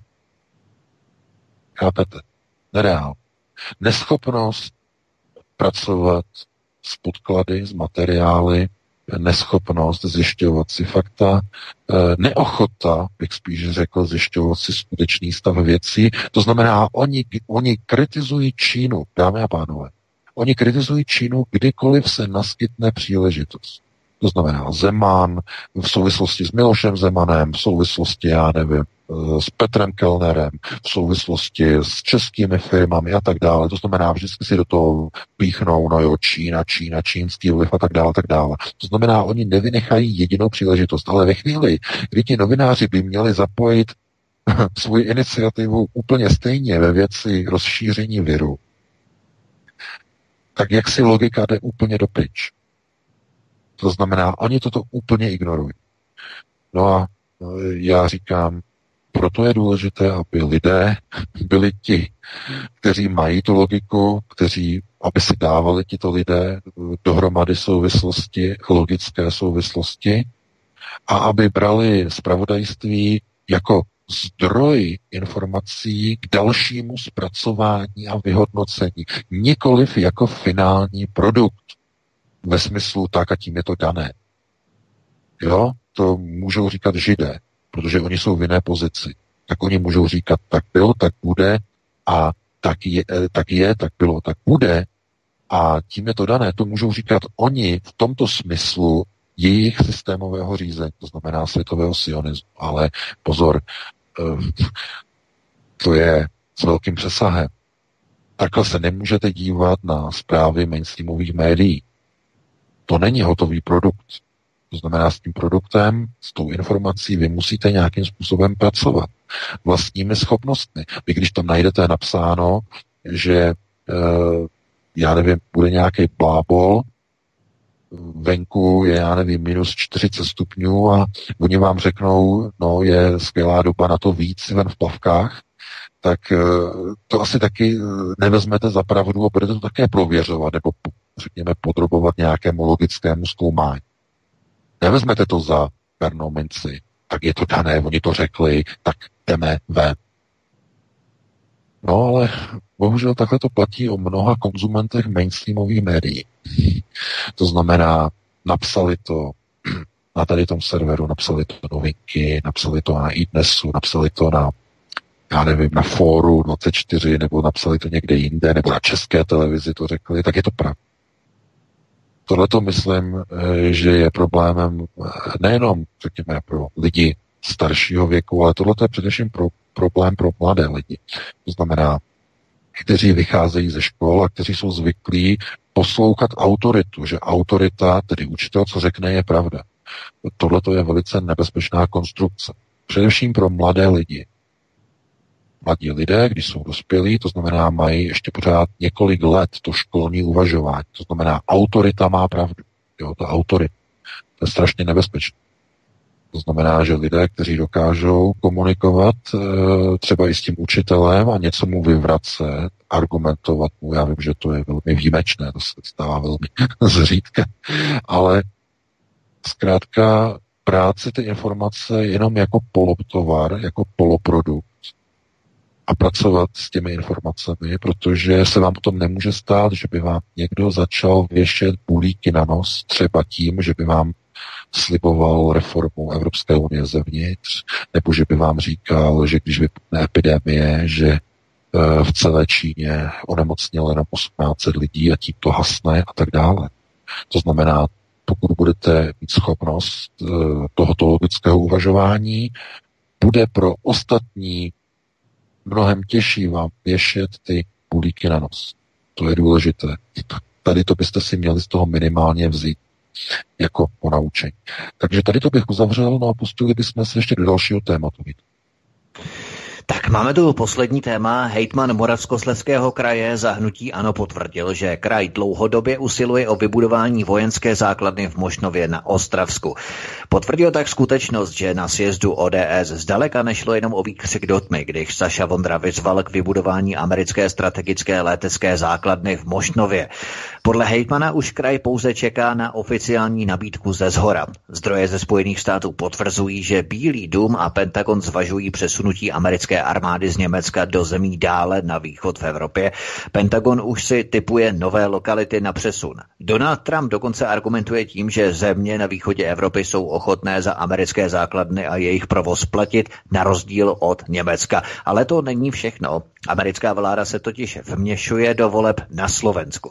Neziskovka napojená na americkou vládu a nadaci George Sereše uveřejnila čtyři roky starou telefonickou nahrávku rozhovoru předsedy slovenského parlamentu nebo Národní rady s obžalovanou v kauze vraždy Jana Kuciáka. Neziskovka v minulosti hanobila Vladimíra Putina, Nikolase Madura a Rodriga Duterteho, který na Filipínách bojuje proti radikálním islamistům. Američané chtějí nervomocí dostat do křesla příštího premiéra Andreje Kisku. Závisí na tom i osud výstavby amerických leteckých základen na kotách Sliač a Malacky. Začínáme vidět obrysy brutálního vměšování Spojených států, jak v České republice, tak na Slovensku, když si ty střípky skládáme dohromady. Nicméně vrací se nám opět radar v Brdech ve druhém vydání. Je tu nějaký rozdíl, asi příliš rozdíl nepozorujeme. Nicméně, když si spojíme tyto dvě události dohromady, tak nám to přesně skládá dohromady, o co vlastně oni usilují vlastně, angloamerická a spíše americká moc u nás v České republice i na Slovensku. No, zcela jednoznačně, protože uh, tento šéf, tedy hejtman Moravskoslezského kraje, zahnutí ano, Ivo Vondrák, právě reagoval na dotaz uh, redaktora uh, Moravskoslezského deníku. Měli vlastně takové, řekněme, kolo dotazování, kdy se v redakci dotazovali jednotlivých politiků, jaký mají názor na vystoupení uh, Saši Vondry před dvěma týdny na kongresu, na volebním kongresu ODS, kde mimo, mimochodem a mimo jiné vyzval k tomu, aby uh, bylo Američanům navrženo uh, vybudování americké strategické letecké základny v Mošnově na Ostravsku. Co na to říkají? No a taková ta největší pecka byla, když právě hejtman Moravskoslezského kraje, pan Ivo Vondrák za hnutí ANO řekl e, zástupci Moravskoslezského deníku, takovou větu nebo takové souvětí, které já musím tady ocitovat, eh, protože je přímo tlumočené, je přímo citované, aby bylo jasné, co pan Hejtman řekl. O umístění vojenské posádky na našem letišti dlouhodobě usilujeme, myšleno jako kraj.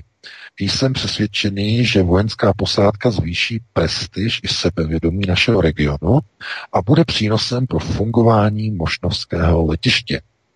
Dokud však nezazní oficiální nabídka, tak to považuji pouze za politické prohlášení pana europoslance Bondy. Konec citace. A je to venku, jsem napsal do článku. No a co se stalo? No já už to vím od, od administrátora, co se stalo.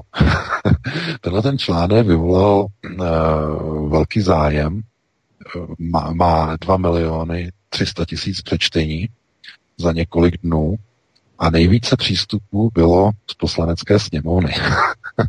no, to opravdu hodně. A uh, je jasné, co se ozval. Začal křik. Dovedu si představit, eh, nemáme tedy o tom nějaké informace, a dovedu si představit, že začal obrovský křik. Zřejmě někdo z vedení hnutí ano zavolal do Ostravy panu Hejtmanovi. Vysvětlil mu, že tohle to prostě bylo přes čáru.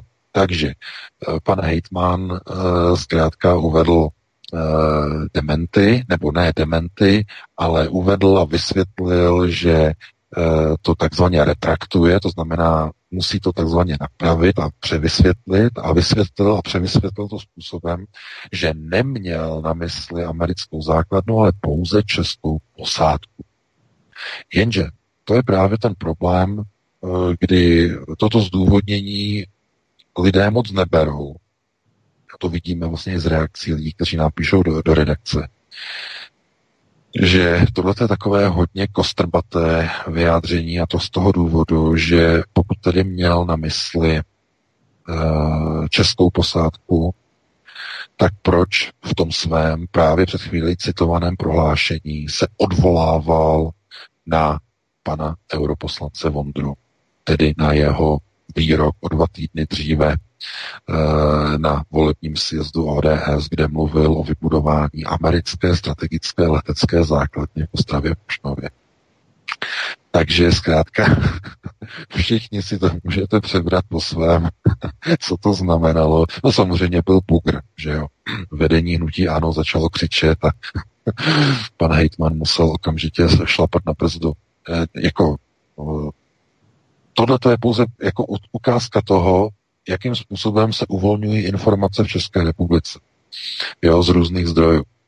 To znamená, máte politika, který, který je kontaktován nějakým novinářem a má se vyjádřit něčemu, co je oficiální. To znamená, mluví se o tom, jedná se o tom, jsou o tom debaty, tady to přiletí, tamhle to přiletí, dlouhodobě se o tom mluví. A teď novinář řekne, a jaký vy máte na to zá, e, názor, na, e, řekněme, na tuto problematiku americké základny. No a je jasné, že e, Hejtman nemá důvod nějakým způsobem lhát, že jo, probírá se to pořád, tak řekne pravdu. Řekne, že Eh, to zvýší prestiž, tato základna, že zvýší prestiž i sebevědomí našeho regionu a bude přínosem pro fungování možnovského letiště, ale dokud však nezazní oficiální nabídka, tak to považuji pouze za politické prohlášení pana europoslance Vondry. No, tím je to řečeno. Tím je to dáno. Pan Vondra totiž nikdy nemluvil o nějaké české posádce českých vojácích, armády České republiky, že by hovořil. Nehovořil. Hovořil pouze na sjezdu pouze o jedné jediné věci, o vybudování americké strategické letecké základny eh, Donald Trump Air Force, Air Force Base. No. Takže Chápete, někdy prostě politici odhalí něco, co odhalovat nemoj, nemají, nebo co by neměli ještě odhalit, co má být ještě jakoby ukryto, má být skryto, a když se to provalí, tak se snaží to zkrátka jakoby uh, omluvit nebo přesunout do jiné roviny, že to nebylo myšleno tak, jak to bylo, nebylo myšleno. Já si myslím, že znovu jsme u toho logického uvažování. Znovu jsme u té logiky, jako u těch čísel nemocných nakažených ve Wuhanu. Úplně stejná logika. Jestliže máme logiku, tak eh, proč tedy pan Hejtman v oficiálním prohlášení pro Moravskoslezský denník se odvolával na pana europoslance Vondru ve věci vybudování základny na Mošnovském letišti, když tedy pan Vondra hovořil o americké základně a ne o české s českými vojáky.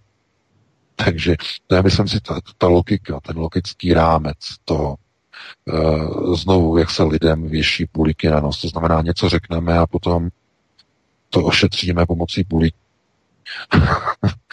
to znamená, zkrátka, jakoby nebyla u některých lidí schopnost oné percepce toho vnímání, že jestliže za něčím stojíme, a on, oni zatím stojí samozřejmě, jak by se o tom nehovořilo. Saša Vondra by o tom nehovořil na volebním sjezdu eh, ODS. Oni, za, oni to chtějí, jenže oni ví, že by měli problém u občanů. U voličů by narazili. Proto o tom nechtějí ještě mluvit na rovinu, otevřeně. Proto ten křik, nebo ne křik, ale spíš jako takové, jako, že to bylo myšleno nějak jinak a tak dále, tak dále a o panu Vondrovi radši už se vůbec ani nemluví, že se na něho někdo odvolával a tak dále, tak dále. To znamená, když se na to podíváte, tak je vám to úplně jasné, nepotřebujete žádné vysvětlování, máte to takzvaně na papetě, vidíte to, vidíte jasně, co řekl eh, v jeden den europosla, tedy v jeden den to řekl hejtman a druhý den ten samý hejtman vlastně to takzvaně posunul do jiné roviny. Eh, sami si to dejte do souvislosti, která z těch variant je asi pravděpodobnější, respektive která je pravdivější. A co se týče Slovenska, to znamená onoho plánu na vybudování těch amerických leteckých základen na eh, letištích Sliač a Malacky. To znamená, to je ta kauza onoho uniklého materiálu SOFA, to znamená dokument o Eh, rozmístění a ubytování amerických vojáků na těchto dvou slovenských základnách. To je dokument z minulého roku, z minulého eh, dubna. Tak eh, to je pouze jakby souvislost, která má velkou návaznost na to mošnovské letiště. To znamená, vidíte, jak Česká republika, tak i Slovensko je připravováno na to, že tam budou americké základny. A hledají se pouze v rámci tzv. politických a mediálních tanečků pozice, taneční politické pózy, jakým způsobem se politik nastaví, aby ho volič nesežral a nezlikvidoval u voleb. To je neskutečná práce ze strany těch politiků. Oni to je, to jsou tance, politické tance. A e, chápete, na Slovensku utekl dokument, smluv, návrh, draft smluvního dokumentu o umístění amerických vojáků na těchto dvou zmíněných slovenských leteckých základech. Samozřejmě, že to z toho byl velký průšvih, že komu to uteklo, kdo to uveřejnil a tak dále a tak dále. To znamená, to uniklo a já říkám díky Bohu za to, za ten zdroj, díky tomu, že to uniklo, tak je to venku tak je to vidět a už to nejsou jenom diskuze, e, že by to zase někdo na české televizi označoval za hoaxy a konspirace. Ne, ne, ne, ne, ne. Oni už to nemohli označit za konspirace, byl to oficiální dokument. Ministerstva obrany Slovenské republiky, takže oni už to nemohli na české televizi, na kavčích, už to nemohli dementovat. Jinak by to dementovali, jinak by tvrdili, že to zase nějaký hoax. Takže vidíte, ty smlouvy existují, dámy a pánové. Eh, řečnická otázka. Kolik takových smluv, jako na Slovensku, ta uniklá, kolik jich asi existuje? Kolik jich asi už je připravených? Navržených? Přichystaných? Kolik jich asi může tak být? Ve chvíli, kdy místo předseda ODS, místo předseda druhé nejsilnější parlamentní strany, vyzývá ve svém volebním eh, vystoupení vybudování americké strategické letecké základny v Mošnově. Kolik takových smluv už asi je na obraně připraveno? Chápete? To jsou souvislosti. A my o tom pouze informujeme. My přinášíme informace o tom, co kde unikne, co se kde objeví a někomu se to nelíbí. Chápete, tohle to se nenač- nedočtete u Babiše na serverech, nebo u Bakaly na serverech, nebo u někoho jiného. Chápete, tohle to se objevuje pouze na alternativě, na alternativních serverech a proto jsou neustále předmětem útoku protože přinášíme informace, které normálně se k ním nikdo nedostane. A nebo když se k ním dostanou, není dovoleno v těch daných mainstreamových redakcích takové informace uveřejnit. Takže v tomto ohledu uh, jsou procesy na uh, Slovensku úplně stejné jako v České republice. Podívejte se. Na Slovensku je čekají volby, parlament. A čemu tam došlo? Pár týdnů před volbami, před několika dny, to dva dny zpátky, myslím, eh, právě americká neziskovka OCCRP uveřejnila a poskytla slovenským médiím nahrávku eh, předsedy Slovenské národní rady, to znamená druhého nejvyššího ústavního člověka eh, na Slovensku, jeho nahrávku s paní Alenou Žužovou. Ta je momentálně mezi obviněnými v oné kauze vraždy eh, novináře Jana Ciaka. A on v roce 2016 s ní měl několik, respektive asi tři telefonické rozhovory, které jsou v té uniklé nahrávce uh, uveřejněny. A je to nahrávka, která se týká nějakého osobního flirtu, nějakého setkání, o politice to není, ale pan Danko o tom hovořil předtím způsobem, že on s ní nikdy nekomunikoval tady, ten, tady ta nahrávka, kterou vlastně uvolnila americká neziskovka, ukazuje, že to není pravda. No a pan Danko tedy měl, myslím, dneska, nebo už to bylo včera, tiskovou konferenci, kde tedy se přiznal k tomu, že e, s touto osobou hovořil, ale v době, kdy s ní hovořil, že nevěděl a neznal její identitu, nevěděl, že to je dotyčná. To znamená Alena Žužova. Takové je vyjádření pana Danka. Lidé si můžou na to, nebo můžou si o tom myslet cokoliv o takovém vyjádření, to teď není předmětem našeho diskutování. Zkrátka nikdo nechce mít něco společného uh, s osobou, která čelí obvinění z podílu nebo ze spolupodílnictví na vraždě dvou lidí. To je samozřejmé, to je pro politika tragédie. Ale o co jde?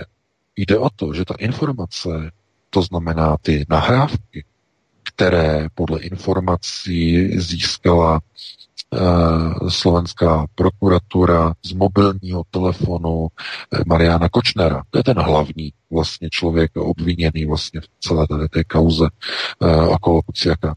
Tak, uh, že tam tyto nahrávky byly. Jak je možné, že tyto nahrávky z Kočnerova telefonu, které jsou součástí přísně utajovaného vyšetřování, jak to, že se dostali do Spojených států? jak to, že se dostali do neziskovky OCCRP, která, a to je opravdu, to je uh, neziskovka, která je doslova etalonem něčeho, čemu bychom říkali američtí neokoni, ale takovým způsobem propojená eh, na všechny tady ty struktury, že z toho se úplně až tají dech. Eh, tato americká neziskovka OCCRP eh, totiž je sponzorovaná jak tedy organizací NET, tedy onou National Endowment for Democracy, to znamená tou největší řekněme, neokonskou organizací, která stála za vybudováním e, islámského státu. E, ona spolupracovala s Johnem McCainem, který zajistil v roce 2013 transformační proces tehdejší Free Syrian Army, e, nebo té osvobozenecké syrské armády, která stála proti Pašáru Asadovi, tak právě John McCain eh, za podpory a zařízení vlastně NEDu, této neziskovky, této organizace, zařídil transformaci do islámského státu. Proto, když v roce 2015 přišla ruská vojska do Sýrie, tak eh, o dva roky později, 2017, když probíhala ta operace mm, eh, v Idlibu, tak eh, tam došlo k zabití Rusové tam vybombardovali velitelský bunkr ISILu. A v tom bunkru zařvalo na dvě desítky amerických a izraelských vojenských poradců jak tedy Američanů, kteří eh, byli důstojníky CIA, tak i důstojníky izraelského Mossadu. No, to byl ten skandal tehdy, který byl honem rychle ututlán, umlčen. A to bylo přímo v centru tehdejšího už velmi eh, zmenšeného prostoru e, operace islamského státu, přímo to, to centrum, kde vlastně oni se schovávali, to znamená, chápete, Rusové tam vybombardovali kompletně celý bunkr Američanů a Izraelců. A e, e, potom začaly dokonce takové jakoby a ubíhat nebo unikat takové informace z ruských médií a spíš z ruské alternativy, e, že to sestřelení toho Iljušinu u Sýrie, to nešťastné sestřelení, že Vladimir Putin kvůli tomu ne, nepoužil takové nějaké ostřejší výroky kvůli tomu, že jako přece Rusové vybombardovali kolik měsíců dříve eh, ten bunker s občany Izraele a Spojených států v Idlibu. Ale to je samozřejmě spekulace, chápete? Nicméně každému je jasné, co to vlastně byl ISIL, to znamená eh, organizace, kterou pomohl dohodnout Eh, tehdy na té osobní zkusce eh, v Syrii, to je ta fotka, která unikla z té zkusky eh, John McCain s těmi předáky Free Syrian Army. Takže to, to je právě práce National Endowment for Democracy. To jsou oni. No, další uh, organizace, která s OCCRP spolupracuje, uh, je USAID, to znamená, nebo USAID, uh, americká federální neziskovka, pod křídly CIA, která je používaná jako přikrytí eh, pro práce amerických tajných služeb v zemích třetího světa, je známá, má dokonce zákazy mnoha desítkách zemí světa jako takzvaný offshoot CIA, to znamená odbočka, povočka, protože vědí, kde přijde neziskovka USA, tam prostě operuje CIA pod jejich krytím. No, eh, další uh, organizace, to už je přímo útvar amerického ministerstva zahraničí, je to US State Department Bureau Democracy, Human Rights and Labor, uh, je to uh, přímo oddělení útvar amerického ministerstva zahraničí, které sponzoruje OCCRP, tuhle neziskovku. No je tam samozřejmě Open Society Foundation, George Sereše, eh, v tom článku na Aeronetu vidíte ty loga těch jednotlivých organizací. Je tam britská vláda, dánská vláda eh, zapojená, je tam Rockefellerův eh, fond. To znamená, tohleto OCCRP je zkrátka neziskovka, která jede a pracuje jako úderná pěst amerických neokon. Uh, přičemž pozor, na toho George Sereše, ten Open Society Fond, se dívejte spíš jako na mm, takovou jakoby štěnici v kožichu, protože on je globalčik, on je globalista a to samé bychom mohli říct eh, i o některých těch dalších organizacích, jako například uh, ta organizace, eh, jako je Google News Initiative. Jo, to je přímo pod Googlem, to je organizace, která je politicko-ideologickým offshootem přímo společnosti Alphabet, která je majitelem Google. Ona jede politickou linii, to znamená, to je jedna z těch organizací globalistických. A všude, kde je Google, jede se globalizace. Ale oni často se účastní eh, procesu amerických neokonů v jedné linii, v jedné řadě, protože mají společné, některé cíle jsou společné, některé, ne ty systémově ideologické, ale některé eh, takzvané ty uh, dílčí cíle sledované v jednotlivých zemích, kde působí americké neziskovky, jsou společné. No. A uh, takováhle organizace zkrátka funguje způsobem, že ona se stavuje každý rok jakýsi žebříček nejvíce skorumpovaných lidí na světě. Jo.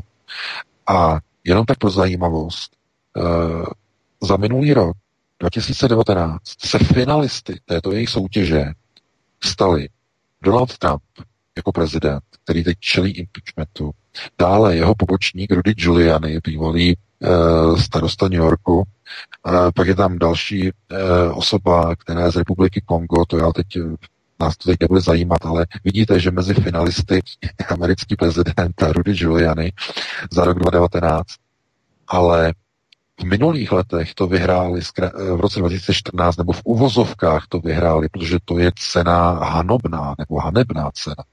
To znamená cena největšího korupčníka za daný rok. V roce 2014 tato neziskovka to udělila Vladimiru Putinovi v roce 2016 venezuelskému lidovému prezidentovi Nikolasu Madurovi. No a e, v roce 2018, e, 2017 e, to udělali Rodrigo Dutertemu na Filipínách. Jistě víte, že právě Rodrigo Duterte je e, člověk, který bojuje proti islamistům, proti drogám na ostrově. No a víte, e, kdo řídí drogy a prodeje drog Eh, na Filipínách je druhá největší tichomorská základna Spojených států hned po japonské Okinavě. No, jsou američtí vojáci, americká armáda. To, co CIA vypěstuje za pomoci uh, svých, uh, řekněme, partnerů uh, v Afganistánu, různá, různá opiová pole, kde potom čeští vojáci a další hlídají opiová, opiová pole s makovými hlavicemi tak to potom cestuje za pomoci CIA do různých zemí světa, kde se to prodává na černém trhu. A jedním z těch trhů jsou Filipíny. Filipíny jsou každý rok zapolovány opiem z Afghánistánu, kde pod kontrolou americké armády jsou a hlavně CIA jsou pěstovány obrovské tisíce a tisíce hektarů e, makových hlavic. No. A Duterte řekl stop, dost. No a proto je Duterte na nepřátelské listině Spojených států. Protože kazí obchody CIA, distribuce opia na Filipínách. No a tady ta OCCRP, tihle dobytkové, e, na něho útočí. Jsou, to jsou pěkné svině, dámy a pánové. Si musíte uvědomit, že oni organizují státní převraty v jednotlivých zemích. Zorganizovali války, v Sýrii, destabilizace eh, Blízkého východu, destabilizace Severní Afriky, arabské jaro. Všechno je jejich práce. Vraždy, války. Tohle to všechno dělají oni. A oni teď se snaží uh, několik týdnů před volbami na Slovensku ovlivnit i výsledek slovenských voleb aby se k moci dostali liberálové v čele s Andrejem Kiskou, neziskovkářem a e, člověkem, e, který v podstatě podobně jako paní Čaputová bude jedna ruka s americkými bratry a pochopitelně i s Izraelem. Jak už jsem říkal, je třeba to dávat dohromady. Spojené státy Izrael je jedno a to tež ve smyslu řízení procesů v Evropě. E, to je jedna skupina na jedné straně. Na straně druhé globalčiky. Brusel. Takže já bych to takhle uzavřel, máme 21.13, dáme si jednu přestávku s nějakou 6-7 minutovou písničkou a potom bychom se pustili do telefonických dotazů. Co říkáš, Vít?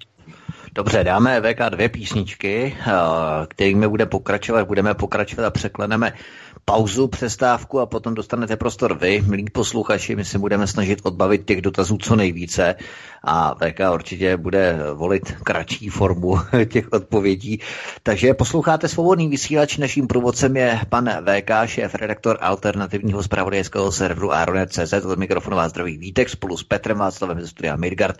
Přejeme vám příjemný večer, písničky jsou na cestě a po nich vaše telefonáty. Hezký večer. Tak jsme dohráli a jsme tady opět zpátky, tedy s pravidelným pořadem u Klábosnice, nebo co týden dal, co týden vzal s panem VK a s Vítkem. No a já se ptám, Vítku, jestli už jste nachystaní, jestli jste u mikrofonu a jestli můžeme už zahájit telefonáty. Tak navzdory tomu, že si hrál od Olympiku, skončili jsme jasná zpráva, tak doufejme, že to nebude náš případ a já jsem každopádně tady. Můžeme pokračovat a uvidíme, jestli je tady i VK. VK, jsi tu? No, můžeme pokračovat, můžeme. Uh, no, Super. pánové, to vyburcovalo naše posluchače k absolutní absolutní špičce výkonu a už tady mám prostě smrš. Tak já vemu prvního volajícího, protože už ho máme na drátě. Eh, dobrý večer, dovolil jste se do živého vysílání, můžete položit otázku. Dobrý večer, to jsou tam váš pořád eh, pravidelně celkem, snažím se. A tak když jsme u toho Brexitu, tak eh, neuniklo už dřív, že pan Nigel Farage vypadá jako levoboček nějakého z těch z té linie. Je to, je to možný. A když se podívat do dějin dál, tak uh, určitě Stalin, Masaryk a další jsou ty samý levobočkové. Je to možný? Jestli by to pan VK určitě bude mít větší informace. Děkujeme. No já děkuju, ale zrovna rodinné vztahy, já jsem u Nigel Farage nějak hluboce nestudoval. Uh, jako není to vyloučené. Není to vyloučené. Co se týče levobočku, tak ano, Adolf Hitler, uh, i když zase mluvit o levo, levobočcích, ne úplně ve všech případech. Velmi oblíbení jsou u globalistů i sirotci. Ty jsou dokonce, bych řekl, ještě oblíbenější, a nebo takový kádři, u kterých je nedohledatelné dětství. Jako třeba u Vladimira Putina nebo u Angely Merkel, kterých je nejasný původ v dětství zhruba od těch doba před, před věkem 10 let zpátky. U Angely Merkel dokonce ještě 14 let zpátky. To znamená 14 a méně. Ta, tam to u ní není jasné a u Vladimira Putina to je ten poslední článek eh, před eh, asi týden starý, co jsem psal. Tam to je pěkně naznačeno eh, a zobrazeno prostě, jaké jsou tam velké otazníky. To znamená, ano, k moci se vždycky dostávají, pozor, buď e, urození, anebo vyvolení. A být urozený a vyvolený a, a můžeme to říct ještě lépe. K moci se dostávají buď urození, anebo zasvěcení. To je možná ještě daleko, daleko přesnější v tomhle rozlišování. Ta zasvěcenost je totiž tím hlavním klíčovým atributem mnoha dnešních světových politiků a jejich řízení a procesů řízení. O té urozenosti už je to daleko méně. Jo, zástupci, kteří pocházejí z řad e, přímých rodových linií nebo z, ro, z rodových linií levobočků, přičemž je to jenom obrácená strana jedné a jednoho a téhož procesu řízení. To je jako e, teze a antiteze v podstatě dalo by se to, jako, ta, jako tak nazvat. Součástí nebo procesem nebo výsledkem potom je syntéza. Ale e, ano, je to, je to zajímavá myšlenka, e, která zasluhuje nějaký rozbor. Ale já bych ani nehledal levobočství nebo kdo je levoboček a kdo je e, zasvěcený a kdo je urozený, ale spíš bych to hledal podle rodové linie, kdo je takzvaně pod čepcem, nebo kdo je pod zástěr. Protože to je úplně to nejpřesnější rozlišování. To znamená čepce a zástěry. A to je na, to je, to je, to, to je na dlouhé povídání, respektive já jsem o tom psal v té nové knize, myslím si hodně důkladně, věřím, že nejenom z té knihy, ale i vlastně z mých článků víte, že Nedostane se k moci ten, kdo není pod čepcem nebo pod zástěrou, to je takové to moje oblíbené rčení, které bohužel tedy vychází z těch poznatků a zkušeností a z těch tlustých knih, které jsem přečetl, uh, jsem došel k závěru, že to opravdu to, toto tvrzení tak funguje. Kdo není pod čepcem a kdo není pod zástěrou, nedostane se nikdy k procesu řízení. Pak, když se dostane, je zastřelen, je eh, atentátníkem odstraněn nebo dostane nemoc nebo zakopne, nebo, vys, nebo uh, omylem vypadne z hotelového okna, nebo omylem uh, se utopí ve vlastní vaně, protože uklouzne a praští se do hlavy takovým nešťastným způsobem, že mu zůstane kudla v zádech a tak podobně. Takže uh, v tomto ohledu je myslím si, daleko lepší se dívat na různé původy, ne z té linie jakoby genetické, nebo řekněme o původu, původu, rodinném původu, jako spíš o tom, jestli ta osoba má svůj etnický profil, anebo profil svého zasvěcení. To znamená, je-li tam čepec, anebo je-li tam zástěra. Takže tedy zednářská zasvěcení. Takhle bych to tedy na to odpověděl úplně nejlépe, jak mohu a dáme prostor další uh, volající. Tak já jenom připomenu, že nám tady můžete volat sem do studia na telefonní číslo 774 139 044 a já vemu dalšího volajícího. Eh, dobrý večer, jste ve vysílání, můžete položit otázku. Dobrý večer, to je Jirka. Veka, mám takový dotaz, když vlastně mluvíš většině o těch různých zasvěceních, jak o těch dvou židovských, tak i o těch iluminátských. Ty jsi někdy byl zasvěcený? do nějakého takového spolku, v případě, že ano, jakého stupně si dosáhl. Díky. No, já děkuji za dotaz. A na tuto otázku samozřejmě odpovědět nemohou, protože to bych určoval nějaké stopy, nějaké směry a to opravdu z bezpečnostních důvodů nemohu. Takže této otázce se vyhnu. Její odpovědi, jo? Děkuji.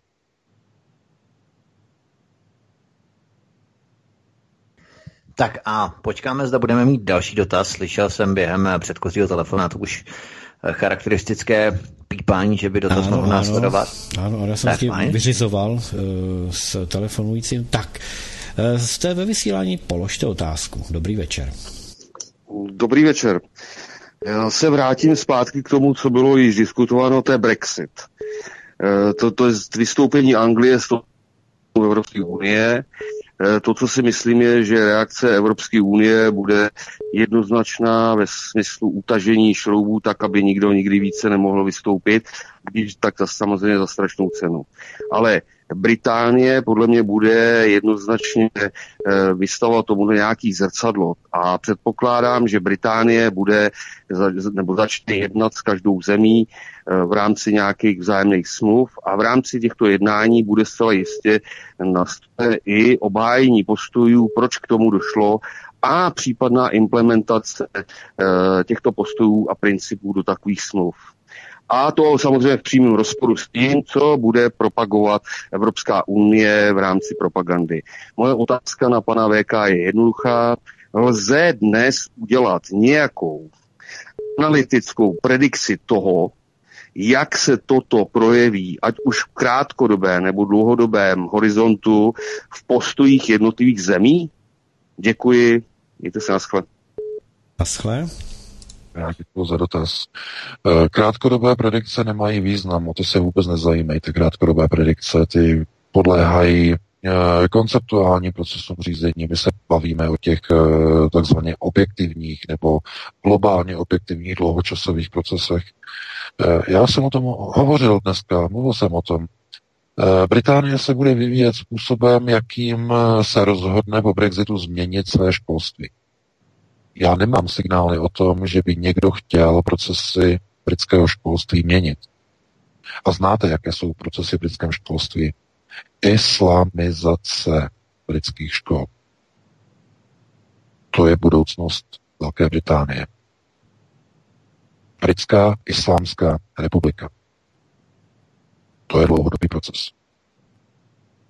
A e, doufám, že chápete, proč se rozhodl nástupce trůnu, sice ne první v pořadí, ale jeden z nástupců trůnu, princ Harry, odejít z královského čela, odcestovat i vlastně v rámci se svojí, se svojí partnerkou odcestovali.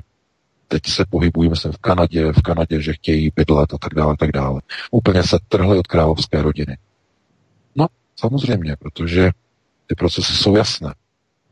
Mladý Harry je národovec, několikrát byl spatřen v racistické košili e, s tím hákovým křížem. Tohleto e, má výchovu své matky, princezny Diany, která ho vedla vlastenectví a on nesouhlasí s kroky, které probíhají nejenom ve Velké Británii, ale vlastně politika Westminsteru, která je hluboce prostoupená domem Rothschild, eh, je vazalem domu Rothschild, britská královská rodina.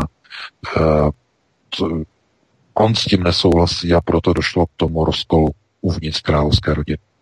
To bude mít ještě zajímavé konotace v budoucnu, samozřejmě.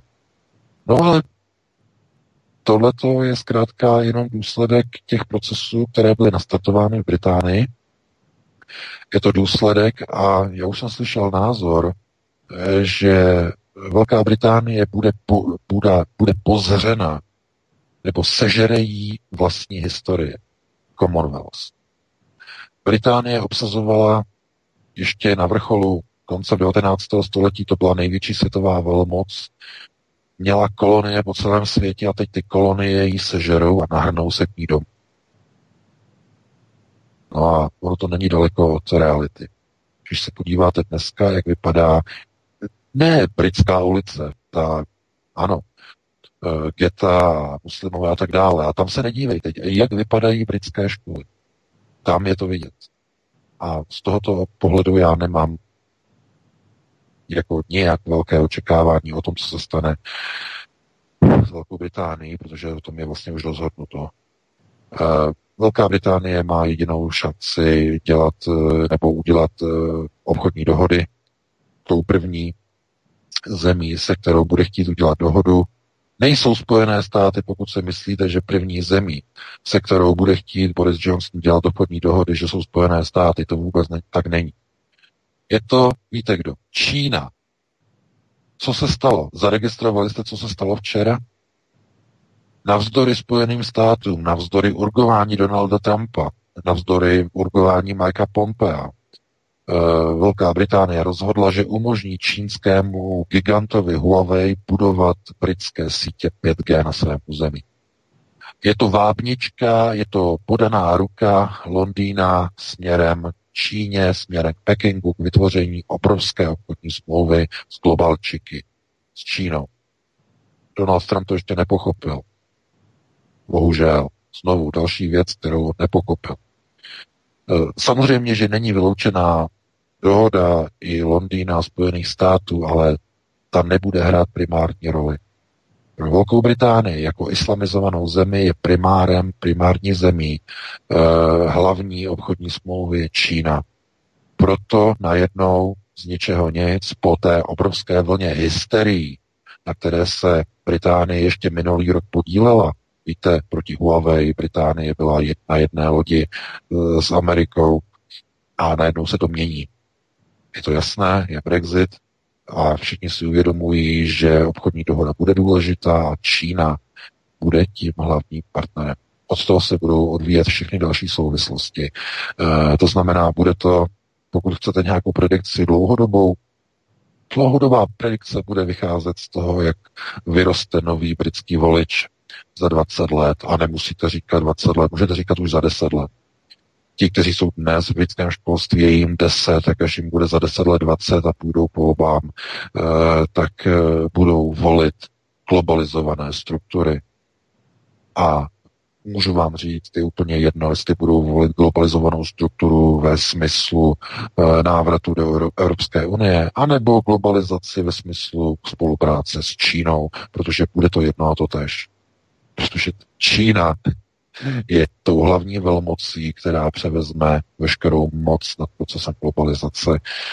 I když zase znova by tam byla taková ta koncovka za, za řekněme, těmito eh, po tomto Brexitu a poté, co Čína opravdu obsadí tyto hlavní, řekněme, mocenské pozice, které už drží na ekonomické linii a postupně je chce začít držet i na té vojenské linii, tak dojde k tomu, že se ukáže, a ono se to už ukazuje, že za všemi těmi čínskými bankami je kapitál sionistických bank. To znamená domu. To je západní sionistický kapitál, na kterém stojí celá čínská ekonomika. Na té politice, na této sionistické politice. Bankéři to vědí, ti, kteří dělají do financí, vědí, odkud pochází čínské v uvozovkách bohatství, kde se bere eh, takzvaný industriální růst, eh, kde se odehrávají všechny zisky, kde se točí peníze, jsou to všechno bankovní ústavy sionistického uh, systému řízení. To znamená, uh, nemůžete očekávat, že Dům Rothschild, který má sídlo ve Velké Británii, by začal destruovat svůj vlastní plán na světové řízení. On prostě bude používat uh, Velkou Británii, která bude v rámci tohoto procesu stále více islamizovaná, k posilování svého mocenského úchopu nad Velkou Británií na úkor královské rodiny. Jedná se o demontáž britské královské rodiny. Tento proces Brexit. Vys, odchod a demise e, následníka trůnu se svojí e, partnerkou, odchod z Londýna pryč do Kanady.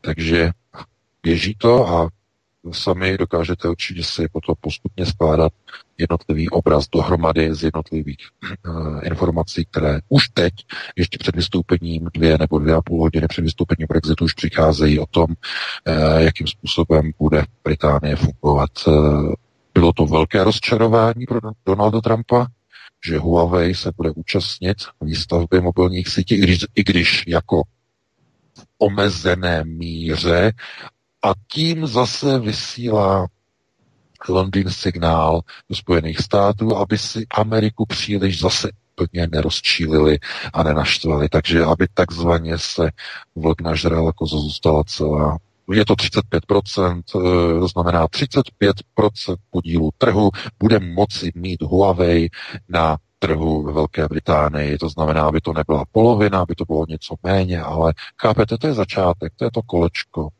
Salámová metoda.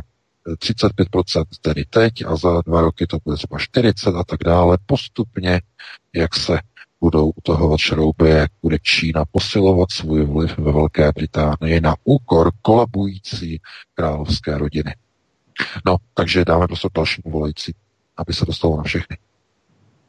Tak vítám vás konečně ve vysílání, můžete položit otázku. Dobrý večer, posluchačka Jana. Já jsem volala nedávno kvůli neexistujícímu Vivaldimu a také kvůli Lence Procházkové čečenské fanince. Tak já jsem jenom chtěla přispět malým střípečkem na téma, kdo je Putin. Já mám hrozně ráda obrazy Hieronyma Boše. A když se vygooglíte ten kulatý obrázek s názvem Poutník a vemete už jenom pro to jméno Poutník, Putin, tak tam je pán zubožený, který kráčí krajinou. Podívejte se mu do tváře. Myslím, že nebude problém pana Putina poznat. A je tam spoustu znamení ten obraz je předpaný symboly. Kráčí krajinou, která je spustošená po válce, na levé straně je nevěstinec rozlučený, e, dole se cpou prasata, sedm pahorků Říma, sedm prasat u koryta. To nej, vypadají jako římská vlčice, ale jsou to prostě, je to Řím. U nohou mu sedí nebo stojí pes, souhvězdí malého psa, v pravé straně souhvězdí býka, pak je tam, le, pak je tam Plutek, který není plohot, ale horoskop, kdo umí astrologii, tak ať si to vy, vykouká, co to je za datum. A pod kabátem má schovaného hypogryfa, znak Tartárie. Na, na eh, límci má tři knoflíčky, které uhýbají jako hvězdy na pásu Oriona. a na nůši za ním se houpe mrtvá freska, oblíbená to hypogryfova potrava. No a má tam připevněnou měchačku, matána měchačka, ten, kdo podle ved zamíchá vším a všechno změní. No a nejzajímavější je to, co má v ruce. To je klobouk. Na té čepici je země koule a do ní zapíchnutá zemská osa, která je nakloněná víc než je zdrávou. No a jenom ještě k tomu Buš, Bošovi, pardon. Už uh, paní Jana, podle mě rozsáhlá bohužel tady nemáme čas, tak my vás budeme muset, uh, promiňte, ukončit, aby se dostalo opravdu na další posluchače. To je příliš Můžu dlouhé, my se omlouváme. Uh, poslední větu, ano, povídejte. Český Krumlov, 12-letý Ježíš v chrámě Hieronymus Bosch, jako jediný uh, exemplář, na kterém je namalován Žak Atali. Tak doporučuji vaší pozornosti. Děkuju, hezký večer, nashledanou.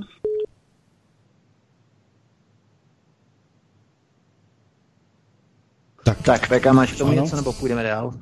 Eh, to nebyl dotaz nebo otázka na mě, jo. Eh, to bylo spíš jako konstatování nějaké zajímavosti, jo. Já bohužel neznám ten obraz, takže bohužel se k tomu nemůžu vyjádřit, jo. Takže to, takhle, já bych chtěl požádat, aby se jednalo, nevím, jestli, je to, jestli ta koncepce zůstává stejná, ale tohle to jako jsou v podstatě jako by, jako by měly být dotazy, jako jo, dotazy na mě. A pokud jsou to jenom jako nějaké informace, eh, tak já potom nevím, jako jo, to možná by proto měl být asi jiný pořad, jako jo, že by lidé volali své informace, co mají, nějaké zajímavosti, jo, to by bylo třeba na jiný pořad v rámci jiného pořadu, jo, já jsem potom tady jako zbytečný, jako já... Ne, VK, ta koncepce je pořád stejná, lidé to bohužel nerozlišují a zase potom, když je utneme úplně hned na začátku, tak nám potom zase vynadají, že Eh, neuznáváme demokracie, svobodu a, a tyto atributy, takže on je to poměrně těžké nějakým způsobem ty lidi ukočírovat tak, aby abychom je příliš jaksi nevychovaně nebo neurvale neutli, ale zase abychom je nechali mluvit zase nepříliš dlouho, pokud to opravdu ten dotaz není. Takže my poprosíme opravdu posluchače o dotazy a vezmeme dalšího posluchače. Petře, máme někoho? Ano, tak eh, projevte svůj dotaz, máte slovo. Dobrý večer. Dobrý večer. Uh, jinak si musím představit tedy XY, pokud někomu jde jména. A všechny pozdravit, hlavně pana VK, poděkovat za knihu, protože kniha jsem dostal Vánocům a je krásná. Chci se jenom zeptat, uh, samozřejmě dotaz nebude zase až tak dlouhý, ale chci se dostat uh, k Mariánskému sloupu, který taky hejbe teď politickou no vlastně tady uh, situací ale ještě navázat na to, co se tady říkalo, eh, že nejsou kádři nebo kádry. Já si myslím, že právě o tom, o, to, teda, o tom se právě uh, jedná, protože si myslím, že právě ty nosatí v těch zednářských ložích právě potřebují, aby ten člověk nebyl prostě nějak zvlášť moudrý. Vezmeme si i toho pána slavního, o kterém jsme dneska mluvili, tak ten, když se podíváte na jeho životopis, že jo, mm, uh, maturita až někdy pomalu v dospělosti, potom psaní nějakých her do šutníků, potom nechci někoho soudit samozřejmě a tak dále a tak dále, ale potom, když se takovému člověku ukáže, nebo zasvětí se, ukáže se mu svět uh, prostě velkých osobností, jako Rolling Stones a tyhle Můžu věci. prosím eh, otázku, tak máme mariánský slov, a fakt vás musím urychlit. K tomu hmm. slovu. A to zase měl na starosti další takovéhle další takovýhle expert, taky si myslím, že to nebyl kádr, poněvadž měl jenom dvě třídy, ten Franta Seller.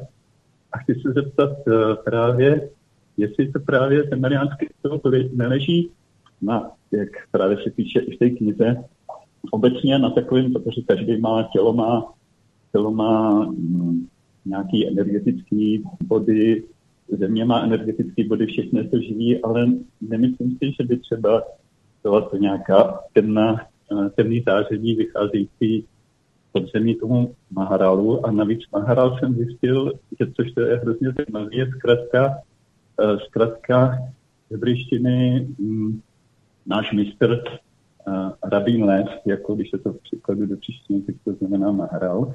A uh, chci se zeptat, jestli nevyužíval jenom tyhle ty vyraleniny, ty obrovské energie, tady jsou na Praze právě k té magii. A právě tím, že tam někdo postavil ten obrovský sloup, tak to je jako když dáte na Wi-Fi, Wi-Fi antenku, tak se to prostě zvětší a je to vidět a hodně by se mm-hmm. někoho zajímalo, tak, že tam prostě takový Rozumíme, rozumíme otázce, rozumíme otázce, děkujeme. děkujeme. Hezký večer, poslouchejte odpověď. Prosím, milí posluchači, jste opravdu moc dlouzí, my se omlouváme, ale opravdu máme málo času a na opravdu dlouhé rozsáhlé a mnoho větvé dotazy. Fakt není čas, zkuste prosím krátit, protože zase jiní lidé nám potom nadávají, že necháváme vypovídávat některé jiné, ale zase ty, které utneme, tak zase nám nadávají, že je utínáme. Prostě nevyhovíte nikdy všem, tak prosíme, viděte nám také vstříce, zkuste ty dotazy nějakým způsobem komprimovat do kratšího formátu. Děkujeme, VK, povídej. No, to je právě hodně těžká otázka. Já ji budu muset maximálně zkrátit, aby se dostalo na všechny lidi, protože mi tady chodí e-maily, že proč se tam vykecáváte. Já jsem vám chtěl zavolat, už vám volat nebudu, nedá se dovolat. Eh, opravdu se omlouváme já tady, a já to ani nemám pod kontrolou eh, telefony, takže já budu velice rychleji. Eh, co se týče Mariánského sloupu, já jsem zaregistroval, že praští radní konečně po dlouhé době, když to několikrát zamítli, tak to teď myslím minulý týden to bylo, že konečně to odsouhlasili, až ten mariánský sloup se na staroměstské eh, náměstí vrátí. Já k tomu musím říct jednu věc.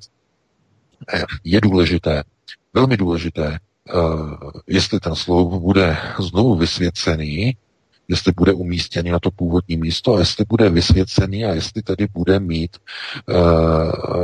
ze, ze strany církve onen původní svatý vysvěcený status.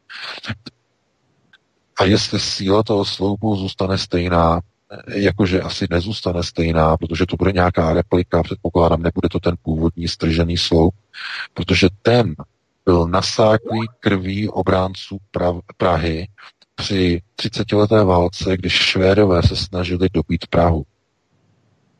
Po jejich odtažení a vlastně jim se to nepodařilo, oni potom odtáhli, tak na počest ubránění byl tenhle ten sloup na staroměstském náměstí postaven a byl nasátý vlastně krví de facto obránců. Měl obrovskou v okultní rovině, prosím. V okultní rovině eh, systému řízení měl obrovskou moc, byl ještě vysvěcený. Replika nemůže mít takovou obrovskou okultní moc to je replika. To znamená, bude to uh, samozřejmě bude mít nějakou sílu, ale ta moc už nebude taková. To je důležité. A tady bychom museli vysvětlovat, proč. Proč některé předměty mají obrovskou okultní moc, proč do sebe buď nasávají energii ze svého okolí, anebo vydávají energii. To znamená, buď pohlcují, nebo vydávají energii. Ty, které vydávají energii, jsou aktivní zářiče, ty, které pohlcují, jsou pasivní zářiče, když by se správně mělo říkat pasivní pohlcovač, ale říkal jsem mu zářič pasivní, to znamená v obráceném postavení, to znamená nasává do sebe energii. A e, Tohle to právě bylo využíváno ve starém Egyptě, tohle to bylo využíváno ve starých civilizacích e, k procesům řízení, k přenosům energií, uh, úplně jiným technologickým záležitostem, než je dnes. A právě k té věci pan řekl správně. Ano, ale prosím vás, to je Kalech. Ten oficiální překlad Maharal, tedy náš pán Rabin Lévy, Maharal, eh, je Kalech na Gojimy, protože eh, to je v z Jidiš. To je důležité a já opravdu musím to velice zkrátit, protože aby se dostalo na všechny lidi, na jejich dotazy. Eh, je něco, čemu se, co se nedá přeložit z hebrejštiny nebo z jidiš do českého jazyka nebo do západních jazyků. A to je něco, to jsou uh, zkrácené frazeické výrazy s několika významovým polohovým rozměrem. Takhle je to nepřeložitelné do západních jazyků. Eh, ten Maharál vyjadřuje sílu, energetickou sílu, která je stělesněná člověkem. To znamená, jako kdybyste řekli, že uh, nejbližším příměrem by bylo říct, uh, já jsem nastoupil do elektriky a jel jsem do práce. To je, eh, to je v češtině nejbližší příměr uh, tomuto výrazu. Ta elektrika, tím se nemyslí, že jedete po elektrickém proudu, ale jedete v zařízení, které používá elektřinu a říká se tomu elektrika, jedete, jedete po kolejích s tím do práce. Tohle mahrál je to samé. To znamená, je to energie, ale vstažená k nějakému objektu nebo k osobě, eh, konkrétně k rabinu Lévovi, který byl, no, zase no, nemáme teď čas, je to v té knize, eh, to by bylo, zase by to lidé pokopili v té obecné rovině, ne v té úplně nejhlubší, na to není čas, ale je to stělesnění oné energie, temné energie Herešavu. Jo, hrál. Takhle doufám, že to vysvětluju srozumitelně. Takže musíme dát prostor dalšímu volajícímu, protože zase lidi by křičeli, no, tak jestli máme někoho. Máme a já jenom chci říci, že psala Judita, že nás všechny zdraví a že čte knihu eh, Humanix Machina, eh, že je perfektní a že za ty knihy, protože čeká ještě další moc a moc VK děkuje. Tak, dobrý večer, jste ve vysílání, položte otázku. Dobrý večer, Ivo Ladenberger.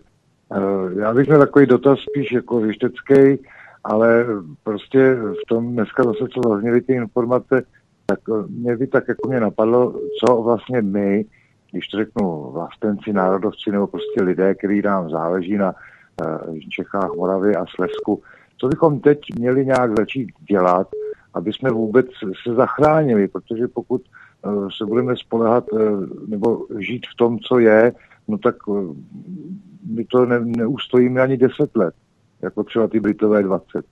Tak co teď by bylo asi tak pro nás nejlepší začít konat, aby jsme zachránili národ vlast? Tak děkujeme za otázku. Hezký večer. No, já děkuji za dotaz. Já už jsem na to odpovídal několikrát. Eh, neexistují žádná krátká zkratkovitá řešení. Jediným řešením je řízení na první prioritě. Vychování nového národa. To znamená těch potomků, kteří budou za 20 let řídit eh, naši zemi, naši vlast, tak aby z nich byla taková společnost, která povede zemi k národnímu ukotvení a nikoliv ke globalizaci. Proto jsem říkal v souvislosti s Británií, že tam už je hotovo. Islamizovaná republika. Proto řízení na první prioritě je to nejdůležitější. A záchrana národa je možná eh, No samozřejmě na více prioritách, můžeme říct si na všech šesti, ale eh, kdybych to přehnal, kdybych to úplně přehnal, eh, tak buď je možné zachránit národ tedy na té první prioritě, to znamená, že vychováme své děti, nenecháme školství, aby vychovalo naše děti. A ti, kteří vyrostou za 20 let, povedou k tomu národ, k čemu jsme ty děti vychovali. To znamená, to je to dlouhodobé řízení, a nebo řízení na eh, opačné, na opačné straně, no a to je řízení na šesté priority. No a to už si lidstvo velmi mnohokrát e, vyzkoušelo e, s hrozivými tragickými důsledky. Povstání, převraty, státní převraty, revoluce, to znamená války uh, uvnitř národů, to znamená převzetí moci a tak dále a tak dále, to znamená vždycky na úkor nějaké společnosti, která to nechce, protože není o těchto hodnotách přesvědčená. Chápete? To znamená jenom za cenu likvidací, za cenu násilí, eh, za cenu něčeho, že víte, že něco je správné, ale prosazujete to lidem, kteří o tom nejsou přesvědčeni. Eh, to je, to, je, to je to, co používají Spojené státy. Řízení na eh, šesté prioritě, takzvaný velký klacek. Řízení velkým klackem. To znamená, my máme největší armádu, vy budete přijímat naší demokracii, která podle nás je ta nejlepší a, a když nebudete poslouchat, tak vás vybombardujeme. A tím dochází potom k procesům, že všich, všechny národy Američany nenávidí. To znamená, jejich moc Spojených států upadá protože se rozhodli pro prosazování cílů na šesté prioritě. Válečné, mocenské, silové. Pokud nechceme dopadnout stejně, aby nás jako národ nenáviděli, nebo aby byly vnitřní rozbroje a, roz, rozbroje a rozpory v národě, musíme se e, především orientovat na první prioritu řízení, to znamená na výchovu budoucí generace. A to bude trvat. To není otázka jednoho dne ani jednoho roku.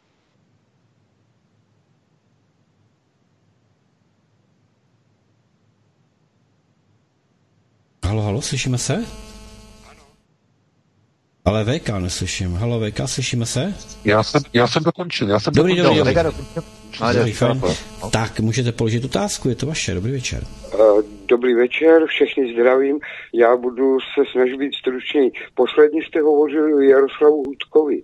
Já jsem někde v nějakém jeho rozhovoru pro nějakou soukromou televizi slyšel, že když se vracel do Prahy po listopadu 89, že neměl ani na cestu, že mu musel to zaplatit kamarád. Chtěl jsem se zeptat, jak vlastně Jaroslav Hudka, jestli nevíte, jak tam žil, jestli vůbec pracoval nebo něco podobného.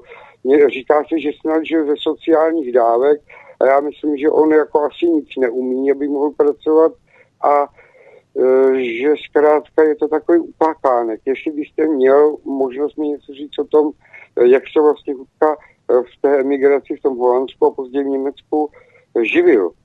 Děkuji. No, já děkuji za dotaz, ale já jsem v emigraci s panem Hudkou v Holandsku nebyl, takže nevím, čím se živil, kam chodil do práce, nebo jestli byl na dávkách. E, to je otázka, která spíš bude mířit na jeho případné spolu kamarády nebo spolu emigranty v tom Holandsku a nevím, jestli tam měl nějaké krajany, kteří by mohli něco vypovědět, a nebo ještě jedna možnost obrátit se přímo na pana Hudku a zeptat se ho na rovinu, jak to tady, z čeho vlastně fungoval. Já nevím, jestli napsal nějakou, his, nějakou autobiografii, ani nevím, Vítku, nevím. Eh, Co jsme měli ten článek, tak ten vlastně čerpal z těch eh, podkladů, které jsme dostali od nějakého anonymního zdroje. Eh, Takže ten článek se vyjadřoval k, fat, k faktografickým vlastně údajům uveřejněných vlastně nebo okopírovaných svodek STB. Eh, ale tohle to jsou jako věci soukromého charakteru a ty tam nejsou uvedeny v těch svodkách. Tam není uvedeno. Takže opravdu nevím, netuším, nevím, eh, kde bral peníze nebo nebral. To jako by mě třeba mohlo zajímat, ale fakt to nevím. Asi tvořil hodnoty. Tak eh, jste ve vysílání, položte další dotaz.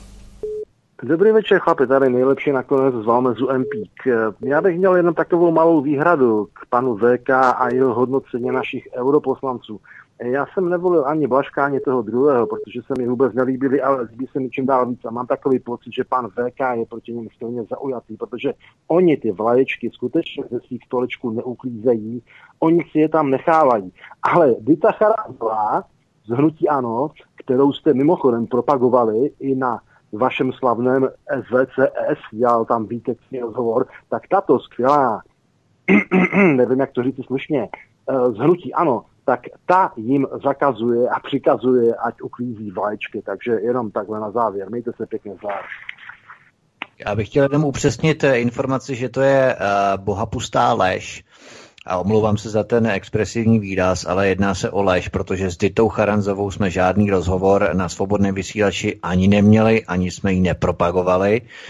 Takže to je jenom uvedení věcí na první. No nevím, kde jste tu informaci získal, ale je to prostě lež, kterou si dovoluji vyvrátit hned na tomto místě, protože je to nesmysl. Tak eh, VK, co máš k tomu? No, já jsem jako šokován. Od koho to zase pochází tady ty dezinformace, že si dělal s Ditou Charamzovou rozhovor? Co to má Já znamenat? myslím, že ta by ani nešla, i kdyby jsme jí zvali, tak by ani nešla do Mě by to zajímalo, kdo, mě by to zajímalo, kdo tady ty lži vyrábí. To je zase asi jedno nejmenované rádio, nebo zase někdo jiný, já fakt nevím. Ne, prosím vás, tomu to já se nebudu vyjadřovat. Co se týče vlaječek, jo, k těm se ještě vyjádřím. E, prosím vás, já jsem si nevšiml, že by zmínění dva poslanci uh, udělali nějaký happening, že by se o tom psalo v médiích, že by vyzvali ostatní europoslance, uh, aby uh, podali například návrh v plénu aby se to projednávalo, aby třeba dali uh, vědět novinářům a svolali nějakou uh, tiskovku, aby svolali nějaký happening, aby skutečně ukázali, že ty vlaječky tam budou. A pozor, uh, když se podíváte na ty stolečky, na ty stolečky těch europoslanců, tam není vidět. Pokud ty vlaječky mají na pracovní desce, tak nejsou vidět od řečniště. Jo? Podívejte se, jak jsou ty lavice skonstruované. Tam je přední lišta, rantl vepředu, tam je to hlasovací, takový ten rantl zvýšený a pod tím dole je pracovní deska. A oni, když chtějí tu vlaječku, aby byla vidět, tak ji dají nahoru na ten rantl toho stolu. Jo, to se tam podívejte na těch fotkách, na ten rantl. No když tu vlaječku mají na stole dole, jo, dole, na té pracovní desce, tak není vidět z řečniště. Jo, takže já nevím, eh, ať, podívejte se, úplně nejjednodušší to je, eh, podívejte se na záběry a na záznamy eh, evropské, nebo na na, na server Evropské unie na záznamy z jednání pléna, plenárního zasedání EU. Jsou tam transkripty jednotlivých e, řečníků textové, ale ve, vedle nich je i ikonka pro video. Pro video záznam v českém překladu. Máte tam nahoře vlastně státy zobrazené, to kliknete CS a e, načte se stránka v češtině a můžete si kliknout u jednotlivých bodů rozprav na video. A tam jsou právě ty rozprostřihy na ty stoly do toho pléna. Vidíte, jestli tam někde jsou vlajky. Nejsou tam nikde. To znamená, e, v okamžiku, kdy tam někdo postaví tu vlajku a je vidět na tom rantlu, tak zkrátka začne řev, začne křik. No, takže se na to sami podívejte, ale já myslím, že to je zbytečné na to reagovat, protože jestliže někdo tvrdí, že prostě že si Vítku dělá rozhovor uh, s europoslankyní hnutí ANO, s paní Ditou Charamzovou na svobodném vysílači, tak to já k tomu nemám slov. Prostě. Uh, zase prostě nějakcí provokatéři. Takže já bych to asi ukončil, nikoho už asi nemáme. Petře, máme někoho? No, měli jsme zpětnou reakci, ale už je 10 pryč, takže musíme končit. No, já jenom chci připomenout, že, já jenom chci připomenout, VK, pro mě, že tě přerušuju, Eh, chci jenom připomenout, že respektive požádat a poprosit, abyste mě buď poslal eh, dotyčný, který volal, odkaz, kde jsem dělal s Ditou Charancovou rozhovor, anebo odkaz, kde jsme svobodný vysílač prý chválili, anebo podporovali Ditu Charanzovou. Pošlete nám odkaz, jinak příště očekáváme vaší omluvu, že se k tomu postavíte jako chlap, zavoláte nám ve třetí hodině a omluvíte se svobodnému vysílači, že jste opravdu vytvořil naprostou léž, protože my jsme Ditu Charanzovou ani nepropagovali na svobodném vysílači, ani jsme s ní netočili žádný rozhovor. Takže očekávám buď odkaz, konkrétní odkaz, žádné keci, konkrétní odkaz, anebo omluvu příští pořád v tomto čase od 21 hodin v pátek.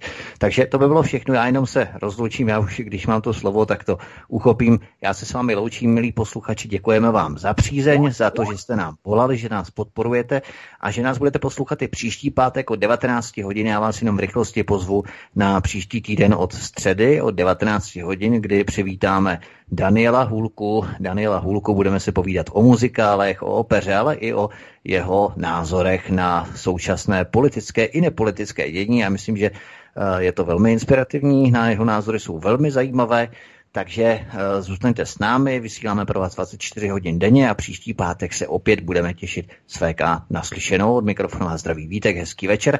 VK, předávám ti ještě slova Petře, taky moc děkuju. No já ti děkuji, Vítku, i tobě, Petře, za dnešní vysílání, za moderování, za veškerou spolupráci, no a nebudu to prodlužovat, eh, jak už jste slyšeli, uslyšíme se příští týden po 19. hodině, přineseme opět aktuální témata z domova i ze světa. Do té doby vám přeji krásný víkend, úspěšný pracovní týden, no a pro současnou chvíli krásnou dobrou noc.